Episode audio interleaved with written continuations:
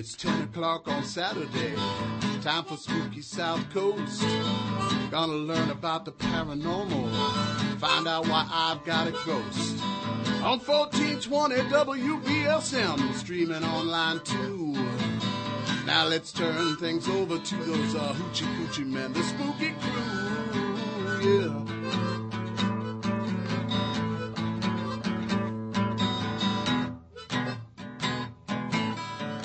Evening, everybody.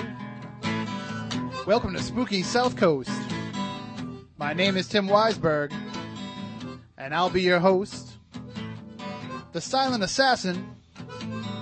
He'll run things with ease. Dropping all the knowledge and playing harp too. Science advisor Matt Moniz.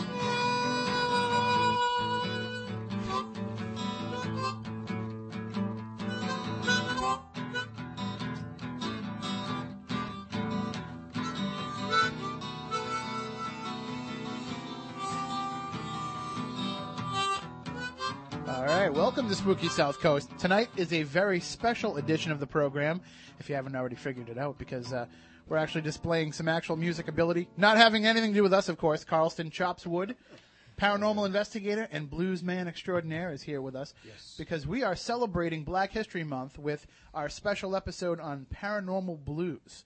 We're going to talk about the paranormal themes that run through blues music, some of these legends and lores uh, behind some some of the great blues men, and of course we'll be uh, sharing not only stories about the paranormal uh, in, in terms of these these guys, but just learning a little bit about the history about some of these early Delta blues. And we hear people talk about you know the appreciation for this music, but we're not hearing it anywhere, Carl.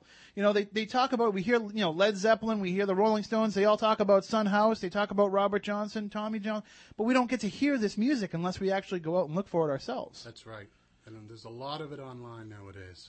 That's the great thing about about the internet is you can get something like the Uncensored History of Blues podcast, and uh, a little bit later on, Mike Rugel, who is the host of that podcast, he'll be joining us to share some stories and some of the information about these blues men and about some of the stories that you might have heard, the legends surrounding guys like Robert Johnson, Tommy Johnson, and even some people you might not have heard about.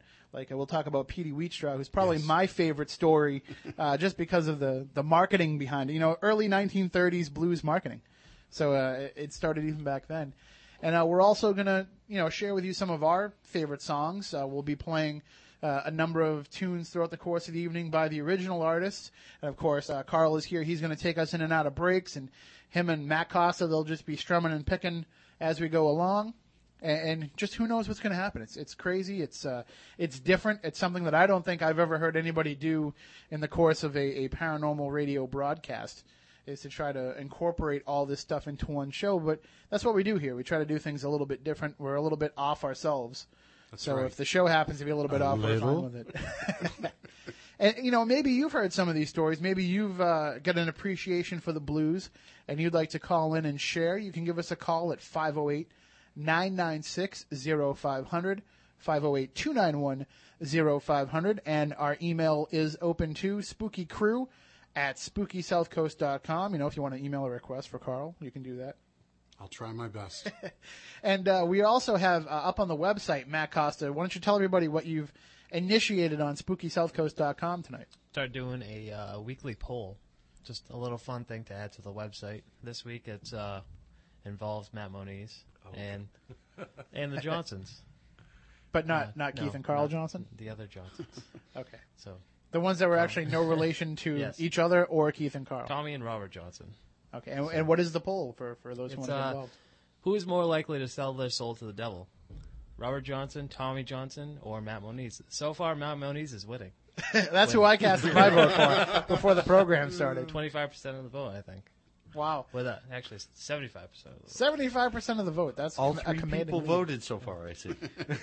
Hey, no, when I when I went on, there was four votes for you already, and one for Tommy Johnson. So uh, it's definitely getting some attention. So if uh, you'd like to go on and cast your vote, just go to SpookySouthCoast.com. You'll find it right there on the front page, as well as all the link, pertinent links for tonight's show, such as the link to Carl's uh, MySpace page, where you can hear some of his music and find out about his upcoming gigs That's right. and also a link to the Uncensored History of Blues podcast, Mike Rugel Show, as well as the Delta Blues Museum. So you can find out more about these artists as well. If you're a fan of the blues music and you want to make sure that it can keep, you know being taught to music students, that it can keep being recognized by musicians coming up because we we hear these songs, Carl. We we are we're familiar with what they're talking about. We we know what they're singing, but we don't get to hear the original recordings. That's true, know, and, and, and I have, uh, you know, m- most of Robert Johnson's songs on uh, MP3 through iTunes and uh, different sources on the internet, and they're all, you know, i i all the groups that you're talking about, Led Zeppelin and uh, Eric Clapton and Stevie Ray Vaughan and uh, the Rolling Stones, uh, they all credit Robert Johnson as a major influence. Uh, Robert Johnson, to my knowledge, is uh, somebody that has touched almost every form of modern recorded music. Um, is just in, so ingrained into uh, what we hear today, and everything from pop to blues to jazz to uh, hip hop to uh, a- almost anything that you can think of. Uh, Robert Johnson has been uh, covered by someone from that genre.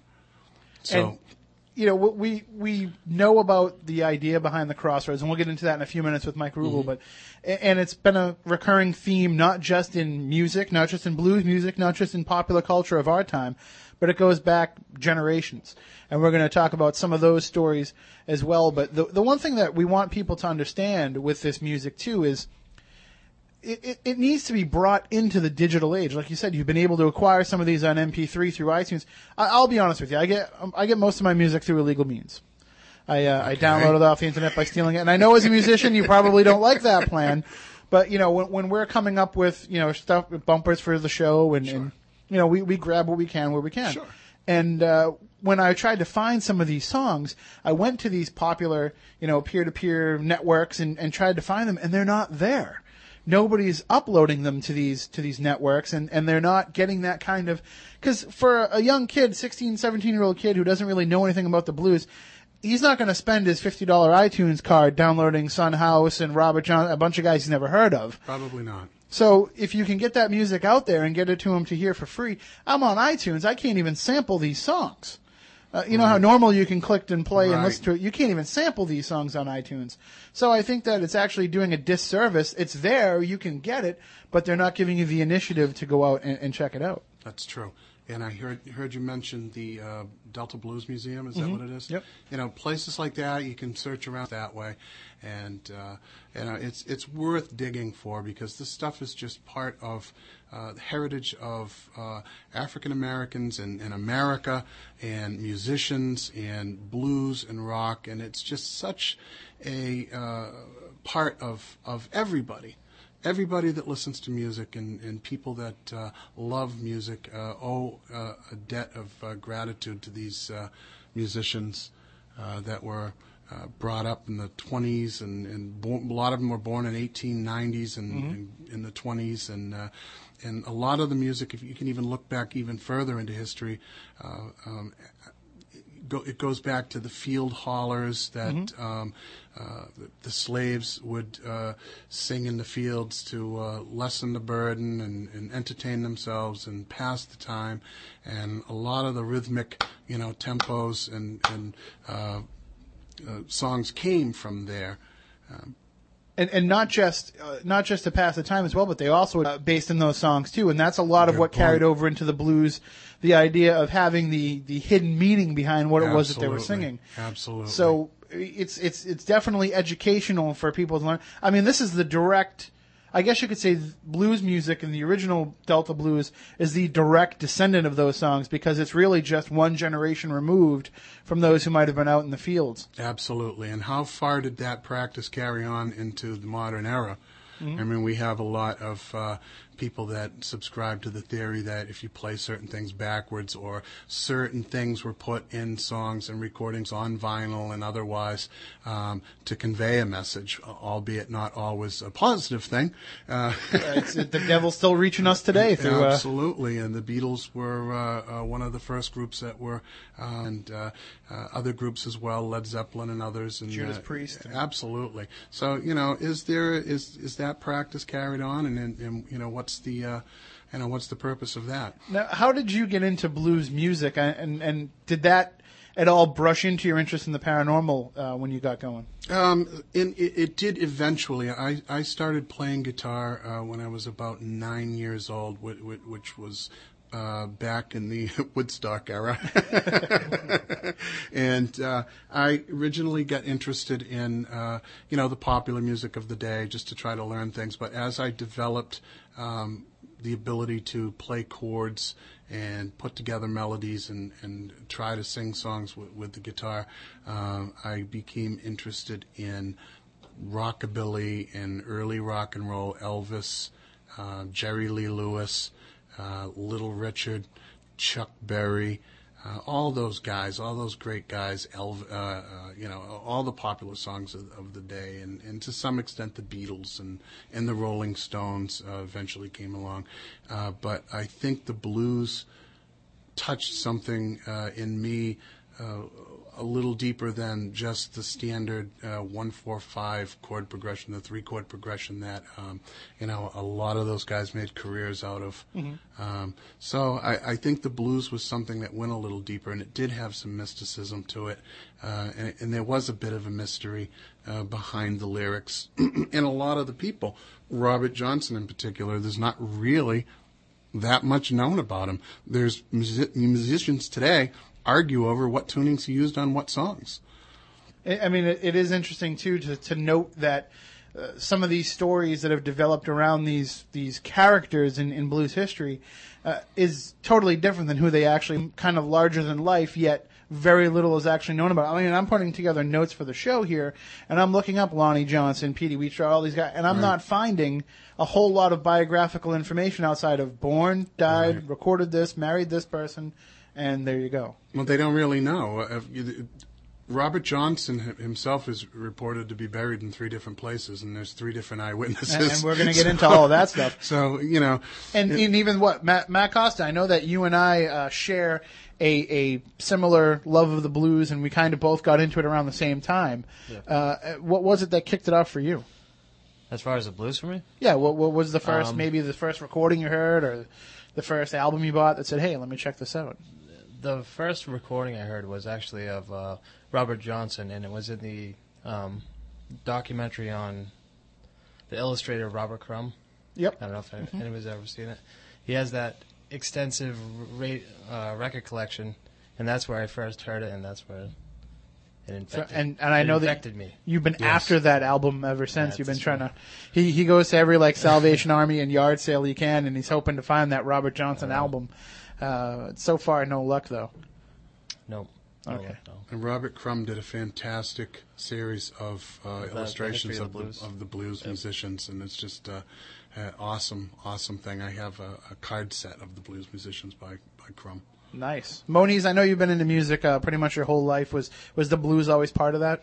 Yeah, a good friend of mine who is uh, now deceased mm-hmm. Uh, was uh, one of the people that really affected me with the blues. Um, of the people know him as Stevie Ray Vaughan. Mm-hmm. Uh, I got to meet Stevie years ago uh, in New York, and uh, he talked about all of his influences. And you know, one of the biggest influences he talked about was Belly, and uh, uh, believe it or not, Jimi Hendrix. Now, Jimi Hendrix, uh, who was probably one of Stevie Ray's biggest influences, came up from the blues era. I mean, I, he studied with a lot of the greats, and actually, I believe, knew some of those old blues players. And so, when Stevie met Jimi years ago, you know, that was what got him into doing it. I've always said too, if you if you take away the tie dye and the bandana and the afro, and and some of the the crazier theatrics, Jimi Hendrix is just Buddy Guy on steroids, maybe. But he's, he's, he's, it's essentially I see where you're thing. going. Yeah, it's the same type of showmanship, the same type of playing style, and and so it definitely has carried down uh, in in terms of music. And what's interesting is that it's also carried down through history in terms of the paranormal as well. And we're telling the same type of stories about music today that we were back then, from you know Robert Johnson or Tommy Johnson selling their soul to the devil to the devil penning Stairway to Heaven and Hotel California and right. not getting his due when, you know, whenever uh, the royalty checks come in, nobody writes one for the devil. But, uh, you know, they, they still pay Don Henley and, and uh, Glenn Frey and all of them. So Absolutely. I'm sure he'll get his due sooner or later. Eagles, damn you. All right, well, why don't we take a break, and when we come back, we will talk with Mike Rugel of the Uncensored History of the Blues podcast, and we'll also be playing some of these artists and sharing some of the stories, and playing us in and out of the breaks all night will be Carlston Chops Wood, and Matt Moniz accompanying us to strum along as well. So stay tuned. We'll be right back in just a minute with more of the Paranormal Blues here on Spooky South Coast.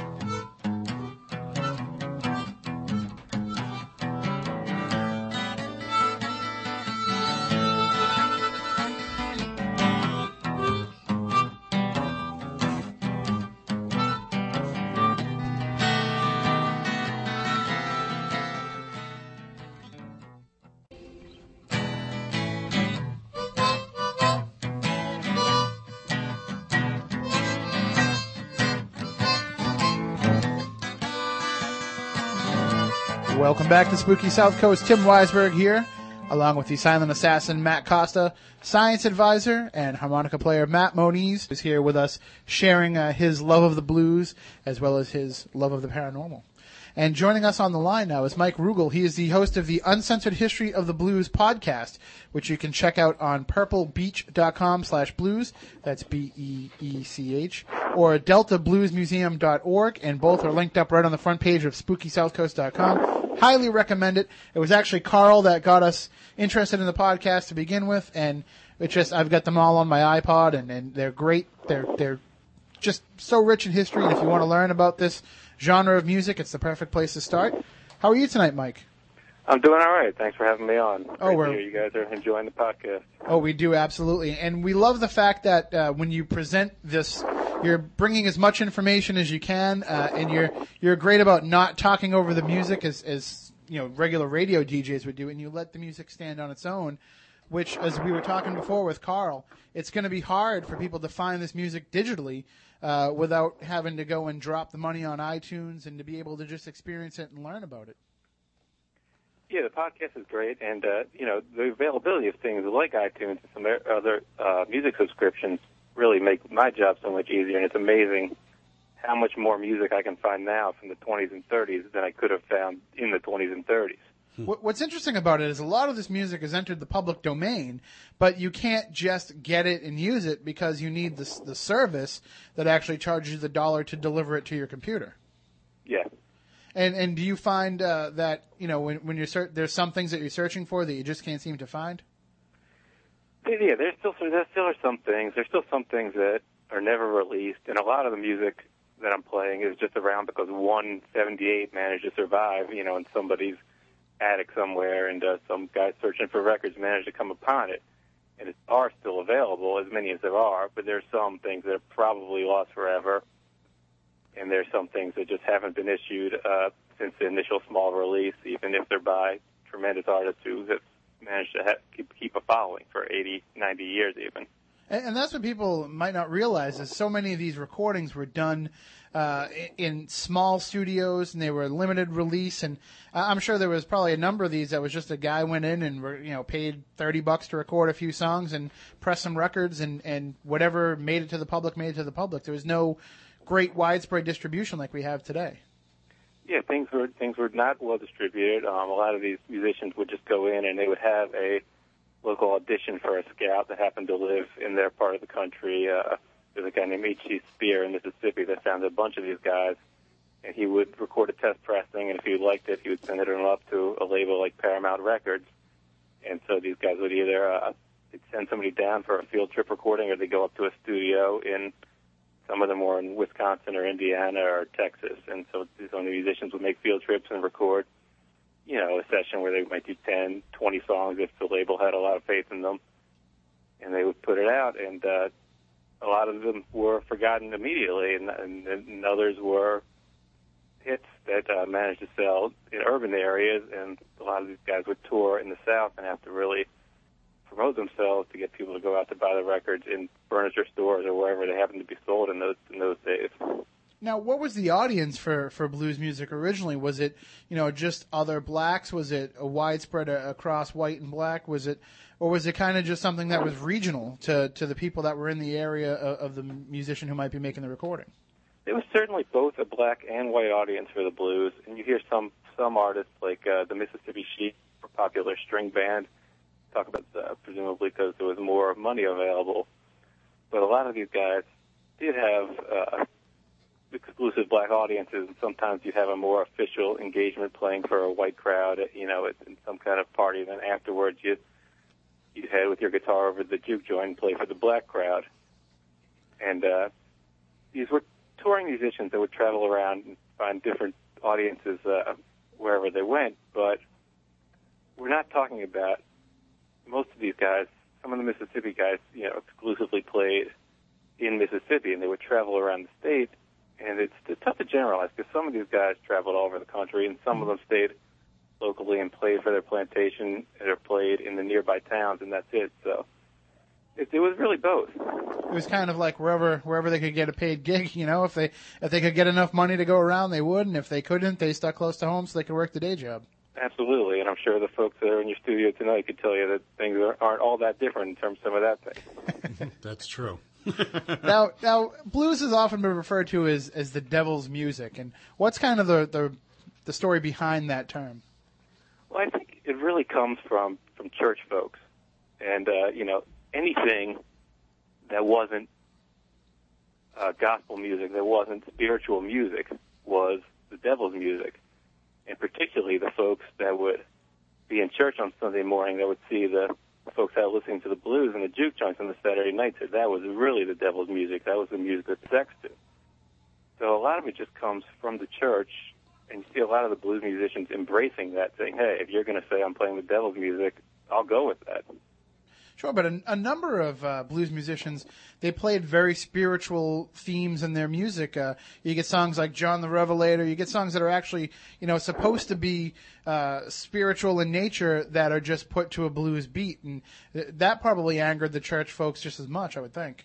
It did, and you, you mentioned John the Revelator. That uh, Son House recorded that, and he's a guy that was his whole life was torn between the church and the blues and he went, you know, times he would go decades without playing the blues because he was too attached to his church life. And so he would record songs that he thought were for the Lord, and then he would record songs that, you know, were for the people, for the secular crowd, and it was a conflict for him. But and it's, it's amazing how much you can hear that in the in his songs. And he recorded songs like "Preaching the Blues," which take blues themes in, in terms of the church, and he points out some hypocrisies in the church, and he seems at the same time to to love to love religion, and at the same time be attracted to his blues life, and uh, that mix within him is what creates a lot of the power in his music. And and also one of the greatest voices in, in music, not just blues oh, music, but just in general. So powerful. And uh, I think if I'm if I'm correct, the movie that came out a few years ago, Black Snake Moan, uh, it was actually his recordings that were in that film. Uh, they had some. Black Snake Moan had a lot of had a lot of newer recordings too. As I recall, they had some Junior Kimbrough in there and some R.L. Burnside, and uh, I think Samuel Jackson actually sung some of the songs uh, that he that he sang in the movie on the soundtrack. The guy can do everything. I wouldn't be surprised. He's a talented guy. He's the only guy that can be a blues musician in one movie and a Jedi Knight in another. So now, uh, with this idea of it being the devil's music and and looking at the idea of the the crossroads mythology, that goes back. Uh, I did a little research and it goes back far beyond you know just you know the 20th century and blues music. Uh, it goes back to you know Europe, India, Greece, uh, Japan, American Indians. They all had these folk at these intersections. Uh, demons, ghosts, uh, kobolds, fairies. They they could all converge upon this one spot.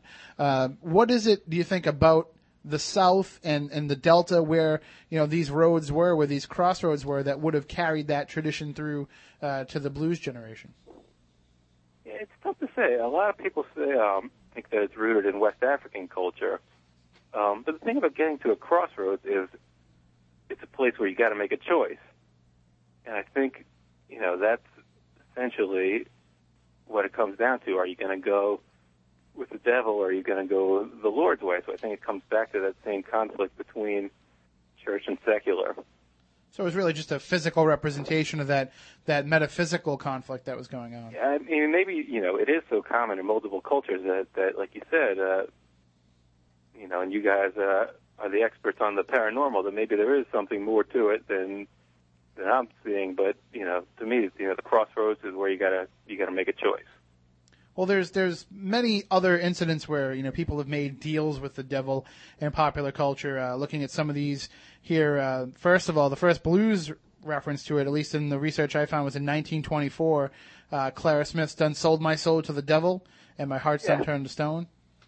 Yeah, uh, you're probably right that that's the earliest one, and I'm not sure how literally to take those songs, but uh, clearly it's in the same tradition as uh, Faust and all the other cultural stories. and things like Washington Irving's uh, "The Devil and Tom Walker" and "The Devil and Daniel Webster," of course, that uh, became a movie and has become popular myth in this area where Daniel Webster was prevalent uh, here in the Massachusetts area. But um, you mentioned in, in your episode about dealing with the devil on the Uncensored History of Blues podcast that the devil wasn't always necessarily if it was it was oftentimes uh, a metaphor for something else. Usually, Yeah. usually a woman. Uh, yeah, sure. It's you know, uh, a woman is trouble. I say, I, I've known a few of those myself. Um, We all have, yeah. And uh, so people would use the devil to represent, you know, anything that that's troubling in their lives. And uh, in the blues, it's going to be a woman more often than anything else. But now you you know you've got the idea of the devil already floating in some of these blues songs, and I got a quote here from from Tommy Johnson, at least in the research that you can find out there attributed to Tommy Johnson, uh, and he said that if you want to learn how to make songs yourself, you take your guitar and you go to where the road crosses that way, where a crossroads is. Get there. Be sure to get there just a little 412 that night, so you know you'll be there. Uh, you have your guitar and be playing a piece there by yourself. A big black man will walk up there and take your guitar and he'll tune it. And then he'll play a piece and hand it back to you. And that's the way I learned to play anything I want. So the idea that you go down there, you hand the, the big black man comes out of nowhere, you hand him your guitar, when he tunes it and gives it back to you, bam. You know, you're instantly talented and can play any song you want. And is that, you know, is oversimplifying, uh, Tommy Johnson's skill? Uh, yeah, probably. I suspect Tommy Johnson spent a lot of time practicing and, and learning his craft. Uh, and, and one of the things to make note of about the Tommy Johnson story is almost everything we know about him came from his brother, who was a minister. So again, we're coming back to the church folks assigning the blues folks as being with the devil. Now, if Tommy Johnson himself may or may not have said he told people he sold his soul to the devil, but his brother clearly thought he did. Now, whether that's through is actually going to the crossroads and making the deal, or if it's just devil and, and his brother uh, extrapolated that he actually went through the physical act of handing his guitar over in crossroads to the big black man, is tough to say. But once again, you know, there's that conflict between church and blues. But also, I mean, Tommy Johnson's style and, and, and in particular his voice was a lot different than what people might have been used to at that time.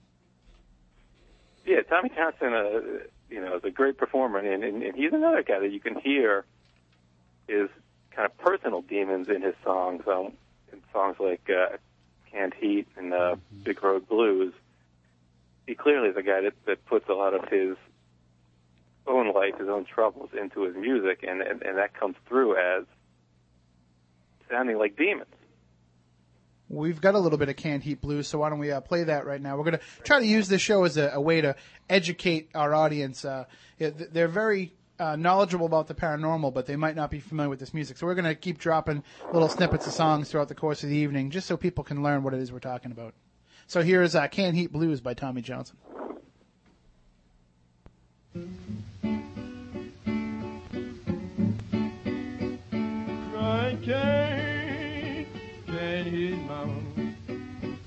Crying so low, killing me. Can't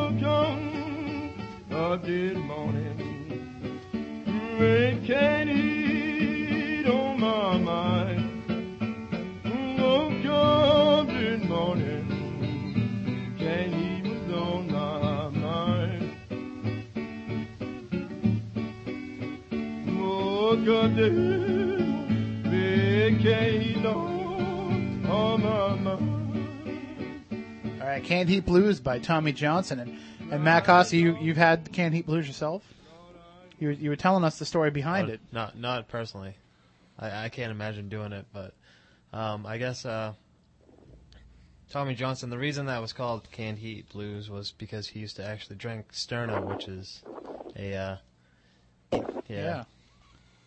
So Yeah, they My- put like a little It's like lip drinking gasoline, drink I the guess. sterno through a strainer. You, you ever tried it, Mike? Not me, but I actually have some some friends that grew up in small towns that, that, that apparently said it still goes on. I, I guess it was the uh, the huffing whipped cream of their generation.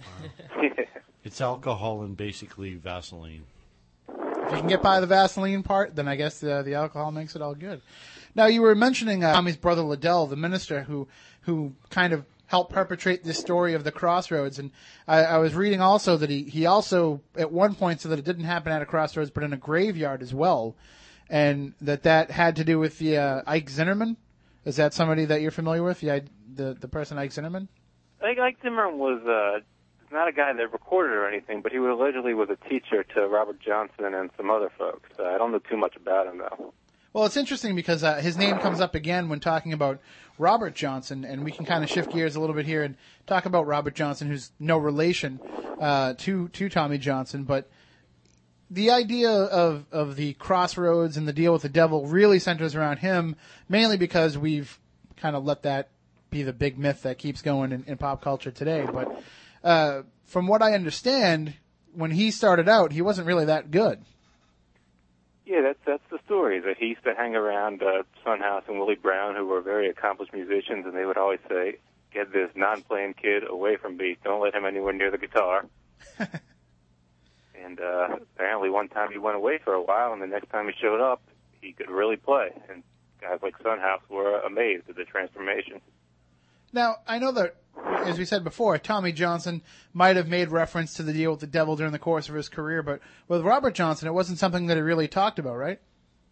Yeah, he never explicitly there's he never explicitly said, "I sold my soul to the devil," and I'm not really sure how the Crossroads tale and the, and the selling the soul to the devil got attached to Robert Johnson as thoroughly as it did. But he did sing about, you know, a hellhound being on his trail, and he sang the song "Me and the Devil Blues." So he clearly uh, wasn't afraid of the association with the devil, even if he never explicitly said, "I sold my soul to the devil." And, and death kind of seems to be a, prevalent theme in some of his music, uh, whether or not it's a metaphorical death or, or what, but it, it definitely seems to be something that was preoccupying his mind. Yeah, there's no question. Uh, And what about this association that I, I read about here, uh, an association with voodoo, and that maybe that might have been part of the reason why he was able to pick up these skills so quickly? uh, uh, voodoo and hoodoo. Mhm. Um, hoodoo was a system. Voodoo is more the fully formed religion that you see in Haiti and some in New Orleans. That's uh, pretty much directly from some West African cultures. And um, hoodoo is what you more commonly see in America. That also has some roots in West African cultures, but it's more about charms and some spells. It's not a fully formed religion the way voodoo is. And uh, and Robert Johnson sang some about about hoodoo charms. Uh, he sings about hot foot powder, and uh, I think that's in Hellhound on My Trail. Mhm. And uh, hoodoo's really uh, prevalent in a lot of blues songs. Um, there's a lot of songs about conjuration, about mojo hands. Everybody here's uh, going down to Louisiana, give me a mojo hand, and you know, presumably it was a huge part of rural African American life, and uh, people would go to visit Hoodoo Woman to, for for fortune telling, for to cast spells, to find a lover, to hurt somebody, that kind of thing. And it's uh, Memphis Minnie sang Hoodoo Lady Blues. Uh, there's really countless songs that include uh, lyrics about hoodoo. And and a little bit of the research uh, that's been done suggests that maybe it wasn't the devil per se, uh, but Legba, a trickster deity associated with you know some of these voodoo cults that might have been Americanized as part of this hoodoo, and that this uh, this trickster god might have been the one that actually made the quote unquote deal with uh, either of the Johnsons. Yeah, Legba is a West African deity that, that he said is a trickster, and, and, and he did become to be associated with the devil in America. That's one of the African retentions that kind of become Americanized, and the perception of Legba as a devil. So rather than the devil as the incarnation of evil, it's the devil as a trickster. The perception of someone going to meet him at a crossroads. And, and if you do that, you know, it's a little bit less uh, ominous as, you know, striking that seal, uh, striking that deal of eternal damnation in exchange for a few years of guitar prowess because, you know, uh, Robert Johnson didn't really last too long, and we'll get into that in, in a little bit for sure. But obviously, though, to, to, to play the way that he played and to have that type of ab- ability, he had to practice and uh, he had to really learn from somebody. And I know that this Ike Zinnerman's name came up as somebody who who might have taught him. Knowing the difference between and, and Carl, you can probably get involved in this too, but between being able to just pick up a guitar and pluck a string, which is about all I can do, and play like Robert Johnson can. I mean, natural ability aside, I mean, is this something that can be done within the course of a year? Well, uh, not by me. I, I again, I, I started at a very young age and, and to learn chords, and, and but once I discovered that I could read chord graphs and buy a book and look at the chord graphs and, and learn the songs that I wanted to learn, the lessons went out the window. Uh, and from there, it's just been an endless stream of listening to vinyl, watching television, watching other guitar players, and and uh, uh, you know, n- just learning, teaching myself. But these are all, you know, advantages that you have that Robert Johnson wouldn't have had in his era. Well, Not one thing all. we one thing we do know about Robert Johnson is that however else he learned, he clearly listened to a lot of records. Um, just hearing his songs, we know he listened to Tommy Johnson. We know he listened to Skip James. We know he listened to Peetie Wheatstraw. And so, uh, you know, he probably did have a teacher, but he clearly spent a lot of time listening to records. And he really probably was the first generation that learning from blues records. All right, well, why don't we play some Robert Johnson? Uh, Matt, I don't know what you got queued up. What do you what do you want to run for us here? And I know that you're the, at least on the uh, uh, on the idea of Robert Johnson's music and the paranormal. You're the one that really wants to to get across the idea of the the devil myth. Yeah, I know you're pushing it because you're watching the clips from Crossroads uh, on YouTube. With Ralph Macchio and Steve Vai in the final battle there, and I know that you want to keep this legend going. So, what do you recommend, uh, Matt, to, to play here Um, for the for the folks to learn? Good old uh, Hellhound on my trail. All right, and of course the the title of the book by R. Gary Patterson, uh, who will be joining us uh, sometime in the future. I spoke to him this week, and, and he was really excited about this program, but he's he's a little bit busy tonight. He wanted to get the chance to come on and talk with Mike and talk with Carl, and so we'll have to bring him back uh, when he becomes a little bit more available. But so Hellhound on Our Trail by Robert Johnson.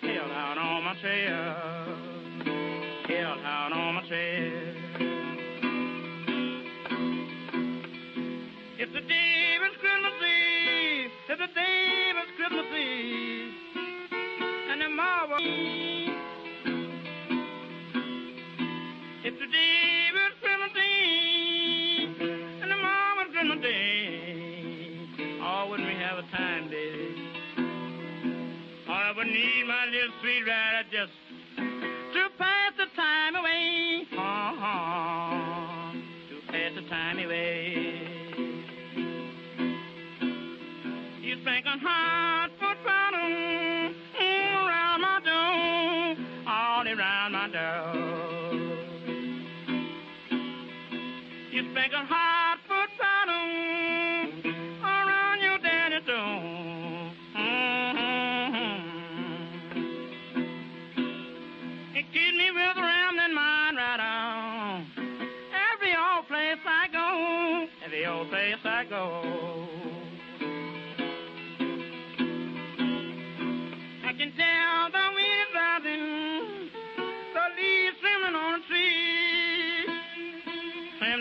trembling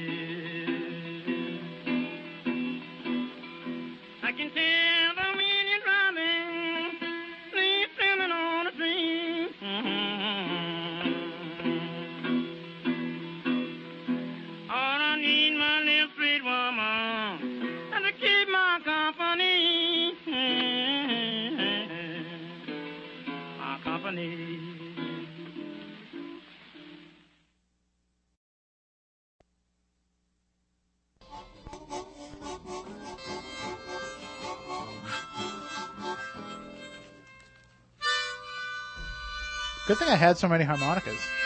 And Carl brought in all of his as well. Welcome back to Spooky South Coast. Tim Weisberg here, along with the silent assassin Matt Costa, science advisor Matt Moniz, and Carlson Chops Wood. And we are talking about the paranormal blues. We have Mike Rugel on the line from the Uncensored History of Blues podcast. You can find direct links to that podcast on the front page of SpookySouthCoast.com. And uh, we actually have a caller on the line who has a question uh, for Mike or Carl or whoever might be able to answer it. So why don't we go right to that? Good evening, you're on Spooky South Coast. How you doing? Hey, good. Uh, great show. Um, Thank really you. love the blues. Um, you know, um, Robert Johnson leaving and then coming back and being able to play all this stuff. And how did it happen? Was he? Did he really meet the devil? You know, that's the that's the folklore. Um, I guess I you were talking a little bit about Tommy Johnson, who isn't as well known as Robert Johnson, but I've heard a little bit of his music and there's there's one song I don't know the name of it, but he plays a lick in there, which is the exact same lick that um, Hubert Sumlin plays in uh, on Smokestack Lightning. Now, that, I think Tommy Johnson was back in the late 20s, and then kind of electrified when um, Howlin' Wolf come up to Chicago, and Hubert Sumlin plays the same exact lick, and it's a famous guitar lick, and it, it was just electrified. And you know, after hearing it acoustically, I said, "Geez, that's the same lick I've been that I always liked, and now now I know where he got it from." Mike, you know uh, you know that lick?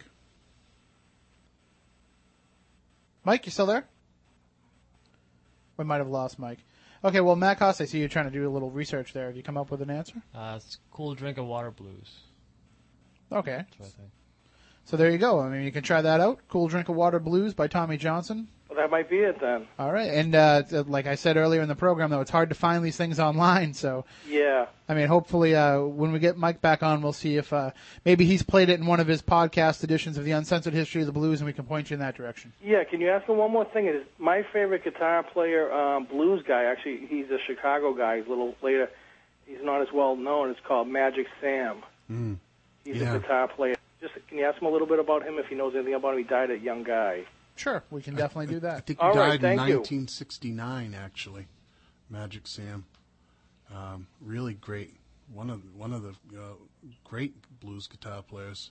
I'm not really sure uh, too much on the uh, on the death end of it, but Hubert Sumlin, who uh, the caller was asking about, played with both um, played with both Howling Wolf and uh, Muddy Waters for, for quite some time. Actually, still out playing, I believe. Um, and uh, they say that Muddy Waters was the bridge between the Delta Blues and the Chicago Electric Chicago Electric Blues because he came up there. So it's very well, uh, you know, a high probability that Hubert Sumlin, you know, got the lick from uh, the Delta Blues. And just carried it up Tommy north, yeah. Johnson and those guys. Tommy Johnson was actually quite popular in his day. Um, if you look up on the internet, you can see that he was a, a, great performer. Uh, he, he had a great vocal range.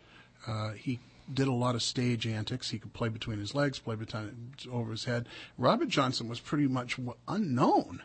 What, what the difference though is is Robert Johnson had a little bit longer of a career in the public eye. I mean, Tommy Johnson, both these guys, there's brief recording history for them, uh, but I know that Tommy Johnson only really sat down in a couple of sessions and, and laid out everything that he laid out. Right. Robert Johnson, I think, uh, uh, was, from what I understand, is when the Newport Folk Blues Festival brought some of these blues guys up north here in uh, 1960 and 61 and put them on stage. It just blew people's minds.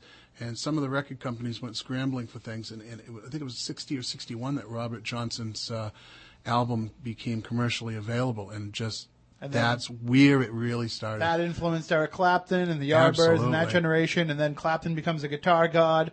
They ask him, you know, Yes. who does he attribute it to? He mentions Robert Johnson, Yes. and then boom, it just goes from there. And then, of course, Cream records Crossroads. Yes. uh, the adaptation of Crossroad Blues. Uh, so why don't we uh, play out with that, Matt, into the commercial break? Uh, how about a few seconds of Crossroad Blues? When we come back, we'll talk more about the paranormal and the blues here on Spooky South Coast.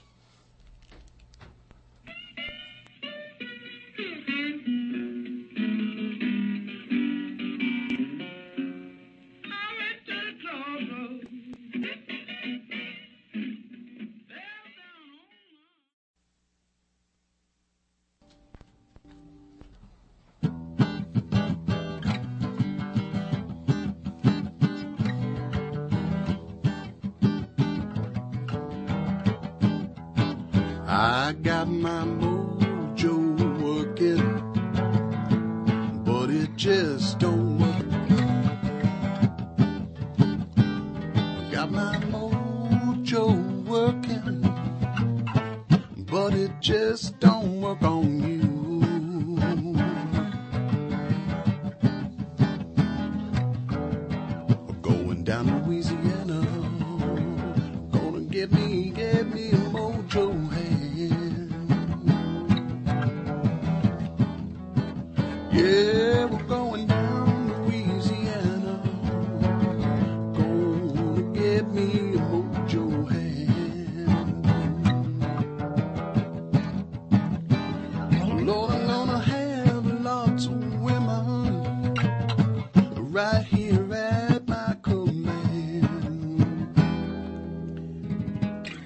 Welcome back to Spooky South Coast, the Paranormal Blues edition of Spooky South Coast. Here, celebrating Black History Month, and we apologize for waiting until the last two hours of the month, but we had to make sure that we could get Carl in the studio. And and Carl, you have any gigs coming up? Or No. so, if you'd like to hire Carl, you can go to his uh, website. Uh, We're putting stuff together. You've been playing out for a long, long, long time and a lot of years. We were playing up at Huckleberry's Chicken House once uh, every six weeks, but they closed. That happens a lot at Huckleberry's Chicken House. That's right. Doesn't really stay open for too long. Should So, write a blues tune about that. so, but you you are looking for gigs then. So, if anybody's Sure. interested in acquiring your services, they can Absolutely. contact you. How? Paranormally. I have an email website, you can go through uh, MySpace, uh, Phantom Paranormal, or you can go through MySpace, uh, uh, Carlston Wood, and uh, shoot me an email or drop a line or, whatever you want. you want to get a hold of him, you can always email us, spookycrew at spookysouthcoast.com. We'll pass it on as well. Uh, we see Carl quite often. So, uh, and if you would like to uh, get involved in, in blues music, I very much appreciate that. Uh, the last thing we need is to see something so great as the blues music kind of die out, as a lot of you know the the older blues crowd is dying off. But there's a great groundswell of young blues artists that are coming up.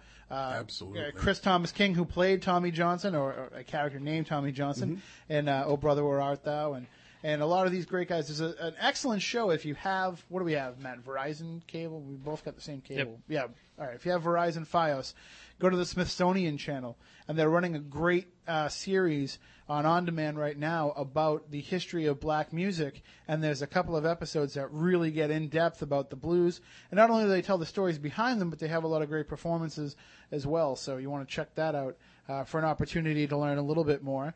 Uh, Matt Moniz, I know that Todd Sheets uh, during the break Yeah. of, uh, of Night Watch Radio, and that he has an event coming up in our neck of the woods. Yeah, he wants us to mention, you know, the Lizzie Borden event that he's got coming up and the USS Salem. There's only a couple of places left on the USS Salem going for the uh, 27th and 28th.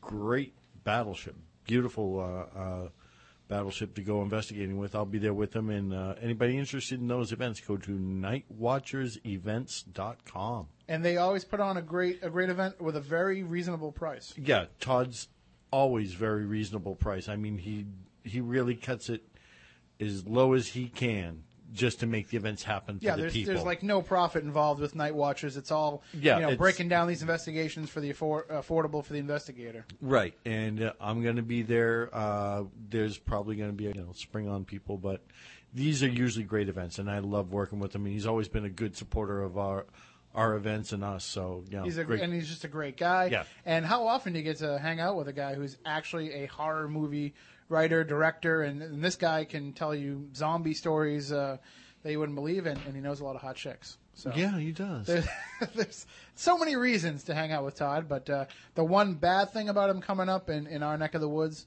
no Jack in the Box for him. Yeah, I know, poor guy. The- There used to be one in like Hull, be. but it closed. And Probably better because from what I've heard, Todd wouldn't have wanted to eat at that one. So, all right, and uh, one little thank you for me. I want to say thank you to uh, the Fairhaven High School uh, media team there who had me in for their Blue Devil broadcast.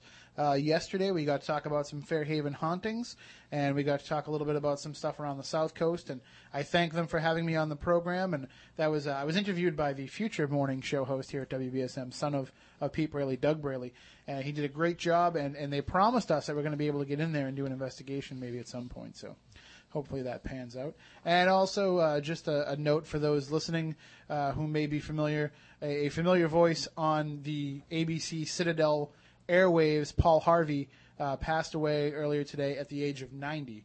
So uh, Paul Harvey, who was famous for the rest of the story, uh, he is no longer with us. He has passed on. He was uh, at the time of his death, so he is uh, gone on to the to the airwaves in the sky and we say thank you to Paul Harvey for the, the many years uh, and the very, very familiar voice that we will all miss.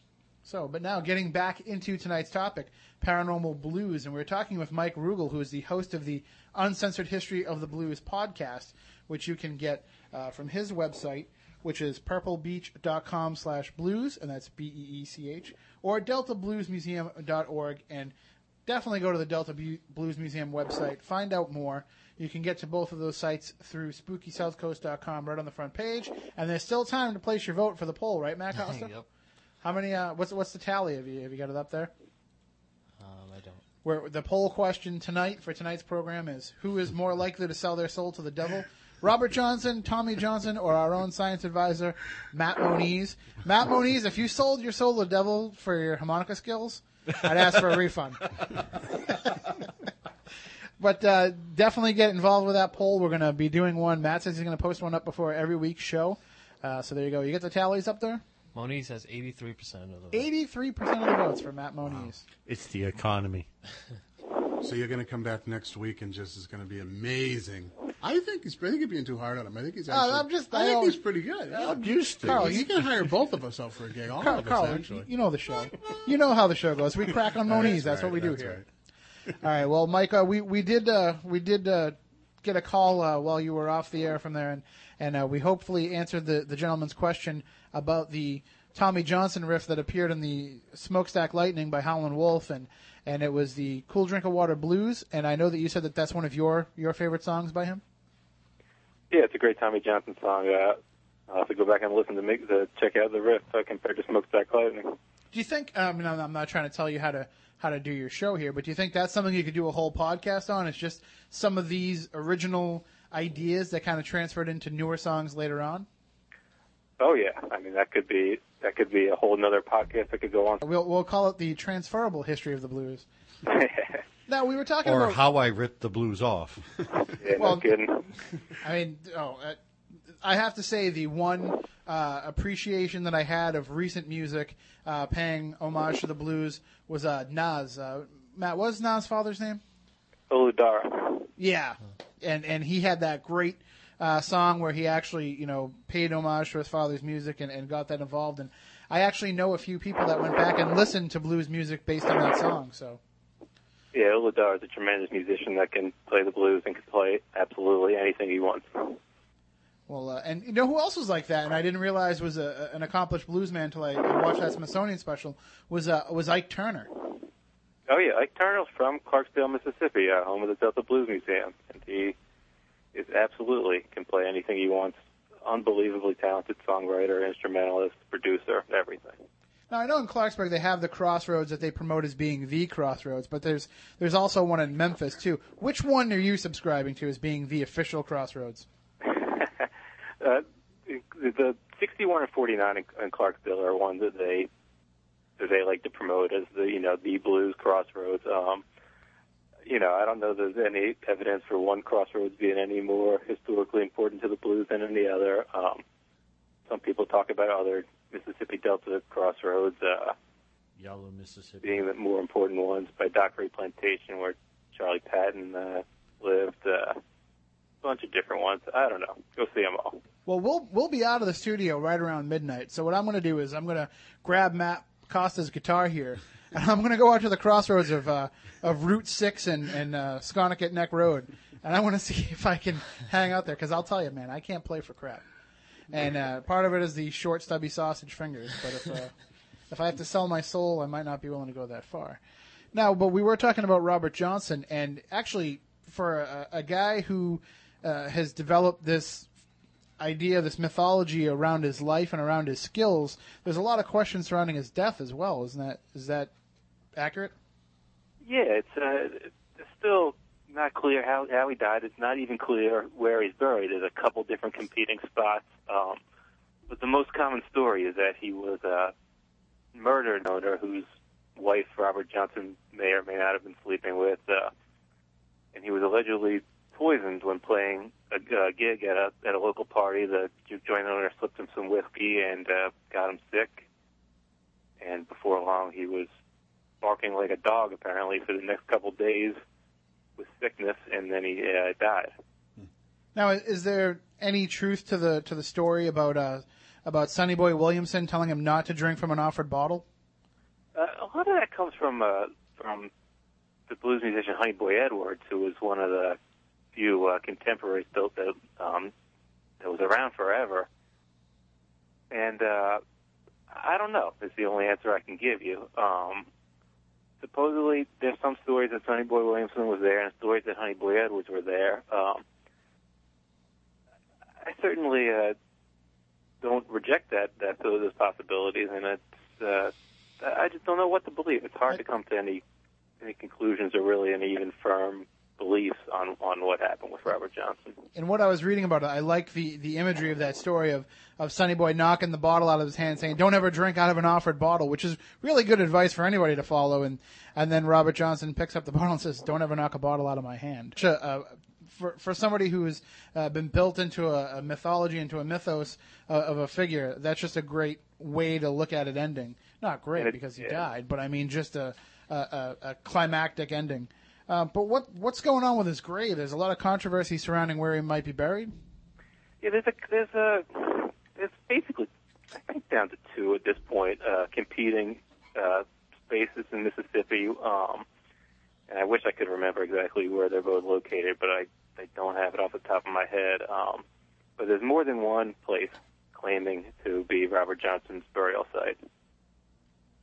And uh, why don't we uh, close out our, our segment on Robert and Tommy Johnson? Matt, you want to play uh, "Me and the Devil Blues"? Have we played that one? Which one? Have we played them all? Nope, not yet. All right. Why don't we play "Me and the Devil Blues"?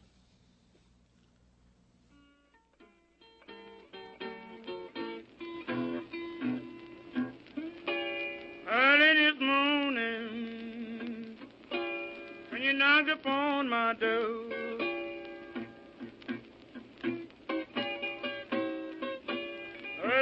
morning, ooh, you knocked upon my door.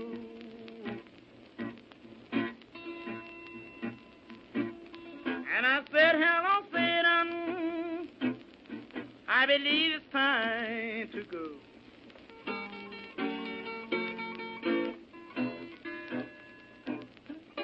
Me and the devil was walking side by side.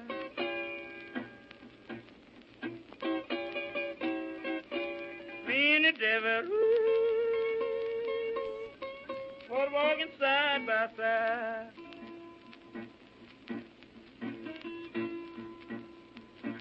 And I'm going to be my woman until I get there.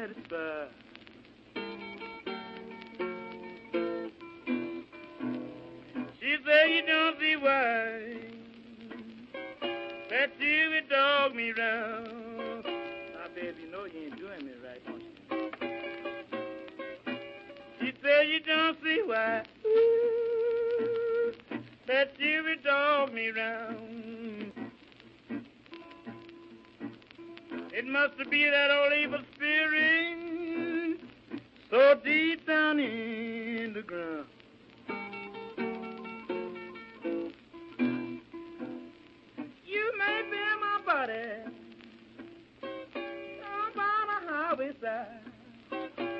Don't care where you bury my body when I'm dead and gone. You may bury my body ooh, down by the highway side.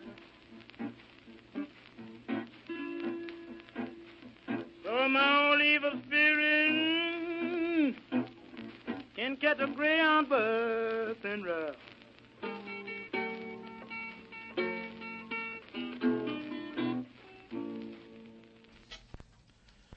there you go, Robert Johnson and and Carl. We were talking uh, while that was playing, and you were saying one of the gentlemen who is kind of keeping the blues alive is is John Mayer, and because he's doing that, we'll forgive him "Your Body Is a Wonderland" and all that other all the stuff that gets him on the radio station two doors down.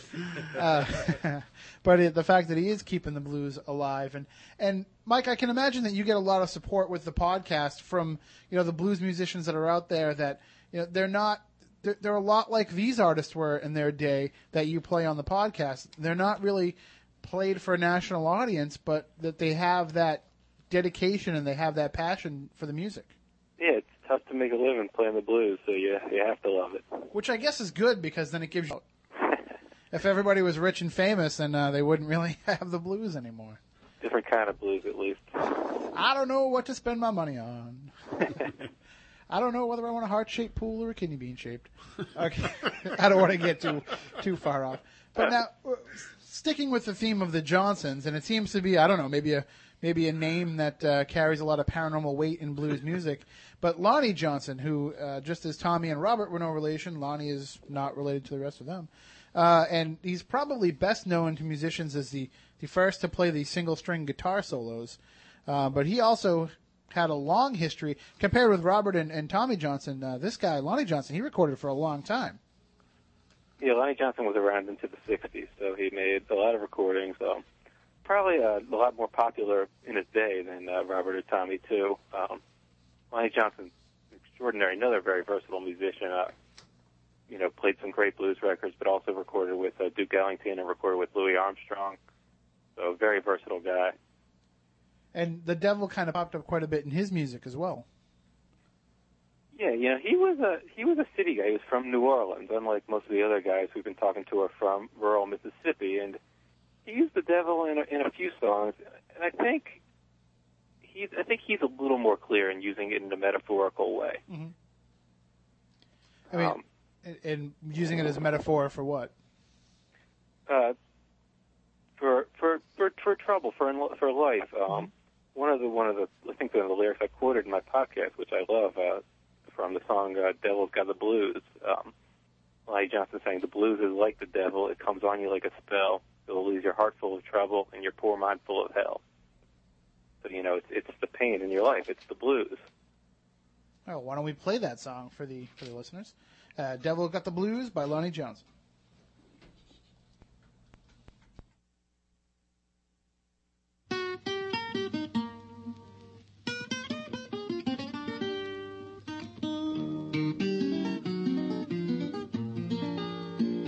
Good morning, blues.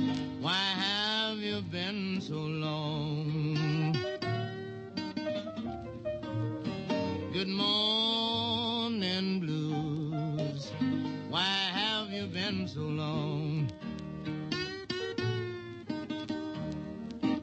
I just stopped by to leave you enough of worries to last you while I'm gone.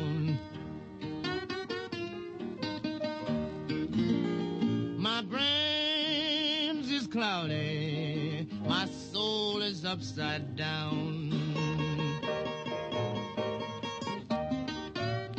My brains is cloudy, my soul is upside down. When I get that low down feeling, I know the blues must be somewhere close around. Blues is like the devil, it comes on you like a spell. The blues is like the devil, comes on you just like a spell. Blues will leave your heart full of All right, trouble. Lonnie Johnson, Devil's Got the Blues, and and you know using the devil as a metaphor is something that is even still done today uh, mike in, in music. And you know we hear songs like hotel california which talks about the beast uh, and we just i mean metal music you know heavy metal music they talk about the devil all the time. And they're not you know if you look at something like uh, but when you look at something like, uh, you know, the Number of the Beast by Iron Maiden, you know, they're not promoting pro-devil music, but they're talking about it as the same type of thing. It's a, it's a continuation of the theme as the devil being representative of all the negative forces that are out there. Yeah, and I think it's uh, for metal guys and for blue guys, the blues guys, it was really a way to be uh, subversive to the mainstream, and uh, for the blues musicians, particularly to the church. At, at some point, though, there had to have been a, a, uh bridging of that gap between the blues and the church because, you know, nowadays, so often they'll use blues genre to, to get more church into people. Well, they've always had a lot of common, and uh, you know, there's always been a lot of crossover. You know, and that's kind of where the tension comes from. That it's it, that you know, some of the same folks that were at the juke joints on Saturday night are in church on Sunday morning, and that's there's always been that tension. I mean, guys like Kirk Franklin and, and even some of these churches, uh, some of these spiritualist churches and some of these Baptist churches, they're not afraid to, to perform hymns in a blues style to kind of, you know, sell a more mainstream version of, of what it is that they're trying to preach. Some of the music is absolutely identical between gospel and the blues. And of course, you know, the, the best friend that the, the gospel ever had was Elvis Presley, and he grew up listening to a lot of these blues. Uh, so it's clearly their style had to. Now, yeah, Elvis. Uh, sorry, go ahead. Elvis uh, grew up listening to you know uh, uh, blues guys in his neighborhood like uh, like Arthur Big Boy Crudup and uh, and also to to to white church music, and that's that's what came out as rock and roll. You know, it's amazing too. Uh, speaking of Elvis, for a guy who was so influenced by this music, and for somebody who had that quote unquote black voice that could be brought to a white audience, he he kind of stayed away from the blues. It was always a it was always somewhere within his music, um, but you know, in the, in the, early uh, Sun recordings in Memphis, uh, definitely have a strong blues foundation to them. And uh, you know, once you start moving into Graceland and, and driving pink Cadillacs, it's kind of a hard sell uh, to play the blues after that. But I mean, everybody has something in their life that you know. There's a blues song that they can identify with, uh, a situation that's come about. And I mean, I know for me, growing up, uh, when I heard some of these artists, you know, my dad playing, you know, Allman Brothers, uh, it had that just that overall blues feel to it. And it became just natural for me to go back and, as Carl was talking about earlier, just kind of regress back uh, to where the roots came from that. And now, you know, in my late 20s, early 30s, I start listening to more roots music. And it's funny because that's speaking to me more than popular music, more than current music. And we're talking about stuff that's 60, 70, 80 years old. Yeah, well, it's uh, it's, it's great music, and it and it stands the test of time. Uh, it's Now, people. Getting back to Lonnie Johnson, and th- this is something that I find interesting, being uh, more of a ghost guy than anything when it comes to the paranormal. He actually made a number of recordings that reference ghosts, uh, and particularly the the blue ghost. It seemed to be something that haunted him. You know, no pun intended. Uh, now, in your studies of uh, Lonnie Johnson, is the blue ghost kind of a metaphor as well? I mean, I know the the songs sound very literal, talking about an actual ghost, but I mean, is, was it kind of a metaphor? Because I'm thinking blues, blue ghost, like kind of like it's he was haunted by the blues almost. Yeah, um, I think that's. I think you, what you're getting at uh, nails it. Um, also, it's reasonable to, to, to consider in a literal way that, he's actually talking about uh, something in the paranormal or, or beyond. It's uh, you know, blues songs are about anything in life, and if these guys were experiencing something involving the paranormal, it's it's certainly reasonable to think it would show up in a song like Blue Ghost. And, and Carl, I'm sure there's been many investigations that have made you sing the blues at some Absolutely. point. Well, we've actually had a couple of, uh, actually one particular investigation that was uh, client confidential, where we had uh, been uh, requested to uh, particularly do EVP work around a particular piano. Okay. And so we I actually remember where we, we were. did you play it or was it? Well, they had asked they had asked us when we had gone to this particular location to listen for the piano. Now you remember? The, I remember. Yeah, now. yeah, I yeah. was there. I was there. So music in the Paraliminary, and how many times? Uh, you know, I, I don't know if uh, anybody that we know with the with EVP work has uh, come up with uh, music, but I'm I'm sure I've heard of it before. Yes, that that has happened on a number of occasions. I was saying uh, to, to Matt Costa earlier this week that I'd love to go down to, to Clarksdale and go to the crossroads and bring a tape recorder and kind of see what happens, you know, because if, if this is the place where, where these deals occur, it wasn't just Tommy Johnson, it wasn't just Robert Johnson, there were other people, uh, people who weren't necessarily maybe blues musicians, there were people who went down there uh, to make these deals and maybe there's some regret about that, and maybe there's a, a good chance of capturing some sort of activity there. I mean, it's just one of those places that it's it's it's fun to talk about to go down there and document it. But also, I'd like to just get on the back of a bike and drive down there and just hang out and absorb that culture and the history of it too. But if we can use the paranormal to learn about history, folks, then we're doing Yeah, our job. There's still lots of great music going on in Mississippi, so if you can make it out down there, visit the Delta Blues Museum. I'd recommend it to, to anyone. Now, are you local to, to Mississippi, or? No, I'm I'm in D.C., uh, but I get down there periodically. And I know that uh, uh, Morgan Freeman actually is a co-owner of a club right there in Clarksdale. Yeah, yeah, a place called Ground Zero. Uh, it's a and he owns a restaurant called uh, Madidi that's right there. And he's uh, he's a Mississippi Delta guy, so he went back to his roots and uh, opened up a couple of little businesses. And I know that uh, I, I was recently reading too about Buddy Guy in Chicago opening a club, uh, his own club there, where he's going to be playing pretty much exclusively. So He's that actually owned clubs uh, for years, Buddy Guy. Um, he used to own the Checkerboard Lounge back in the '70s. And and we could get into the whole. Uh, eventually, someday we'll we'll do a show. Uh, I don't know how we can tie it into the paranormal, but we'll find a way to do a show about more in depth history of the blues and and the record companies that were involved and all this. Just because it, it's something that I feel if we've got the forum here, if we've got the Saturday night airtime, I think it's uh, we can impress upon. I got a way to do it. So.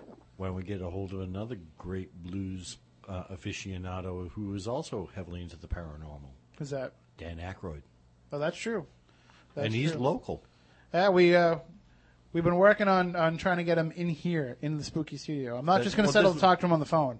We'll fly him over from the from the vineyard. We'll have him come over and and uh, Carl will go pick him up in the in the van. He just opened up the uh, new House of Yeah. Blues up uh, behind Fenway Park in Boston, and uh, he was on the news last night. He's promoting a uh, new wine from his own vineyard. I think Well, that House of Blues in Boston is like the only one that actually regularly books blues acts. Yes, Yeah, that's that's the sad thing about it is the House of Blues is pretty much that, and uh, and there's a, a place in Hyannis called Harry's where if you go in there on a on a Thursday night in the summertime, you might run into Dan Aykroyd. yeah. Uh, but really, that's all we have up in, in this neck of the woods. I know even in D.C., my aunt lives outside of D.C. At least you've got a few clubs down there, uh, but we're we're down to next to nothing up this way. Yeah, there's not as many as there used to be here either. Although we do have a BB King's uh, in one of the local casinos. So. That's right. oh, is that right? Yeah, that's. I mean, it's, you got to pay casino drink prices, but you can still go there and hear some blues. All right. Well, before we leave Lonnie Johnson, Matt, why don't we play uh, some some uh, some Blue Ghost blues?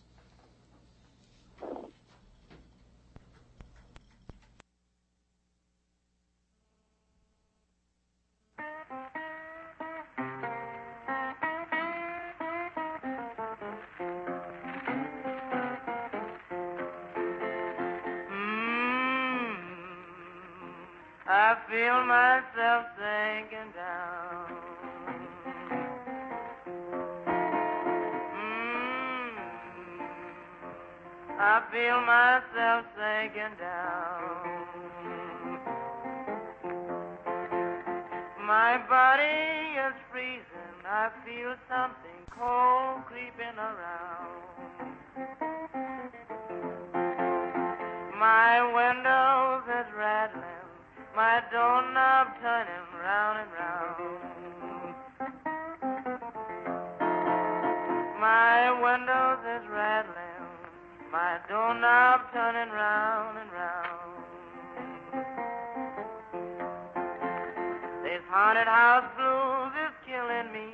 I feel myself sinking down.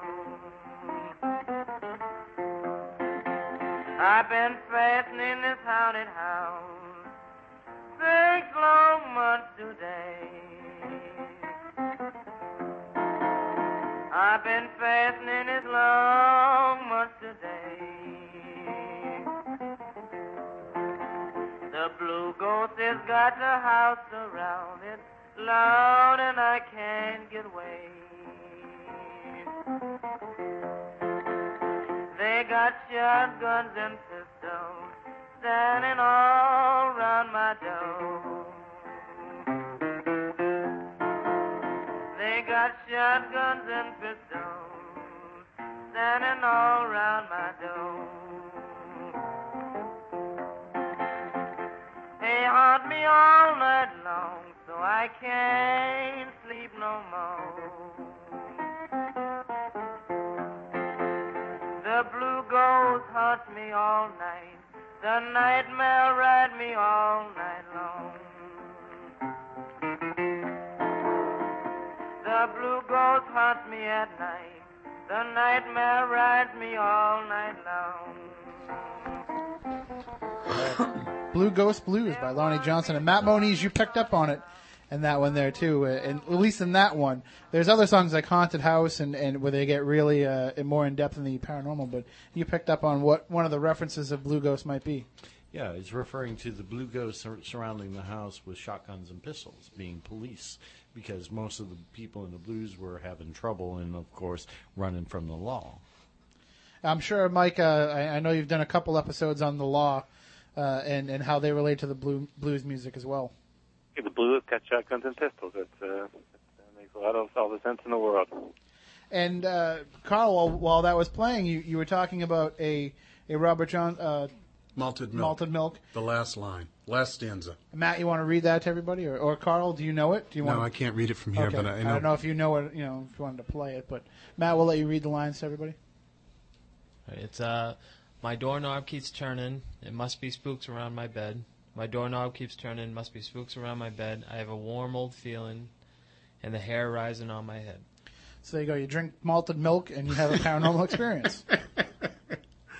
So, but I mean, we see these these lines pop up in, in these songs, and Mike, can you kind of make an inference as to what uh, you know the blues musicians of that time, what their beliefs might have been uh, regarding the idea of ghosts? I know that you know with hoodoo, they're kind of tied into that idea of the spirits of the deceased being all around us. But I mean, do we hear spook stories coming out of this music?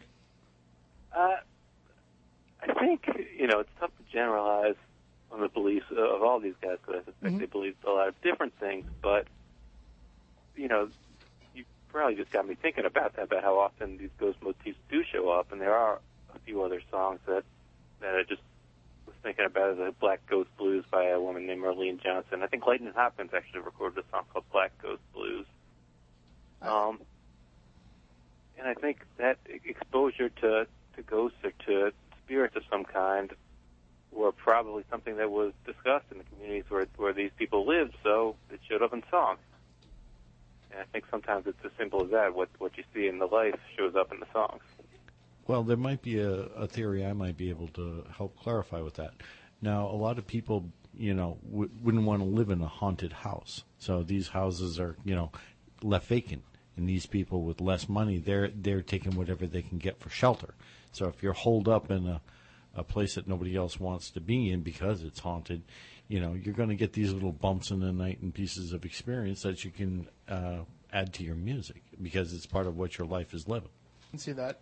All right, well, why don't we take a break, and when we come back, we'll talk about the High Sheriff of Hell, Peetie Wheatstraw, and uh, we'll also play some more songs that we've got in the old iPod regarding paranormal blues, which is our theme tonight here on Spooky South Coast in honor of Black History Month. We'll talk more with Mike Rugel of the Uncensored History of the Blues podcast, and of course, we have Carlston Chops Wood here to play us in and out of the breaks, and, and he's a, a blues man from way back from the Woodstock era. When everybody else was taking the bad brown acid, he That's was right. turning on the Robert Johnson. So we'll be right back with more here on Spooky South Coast.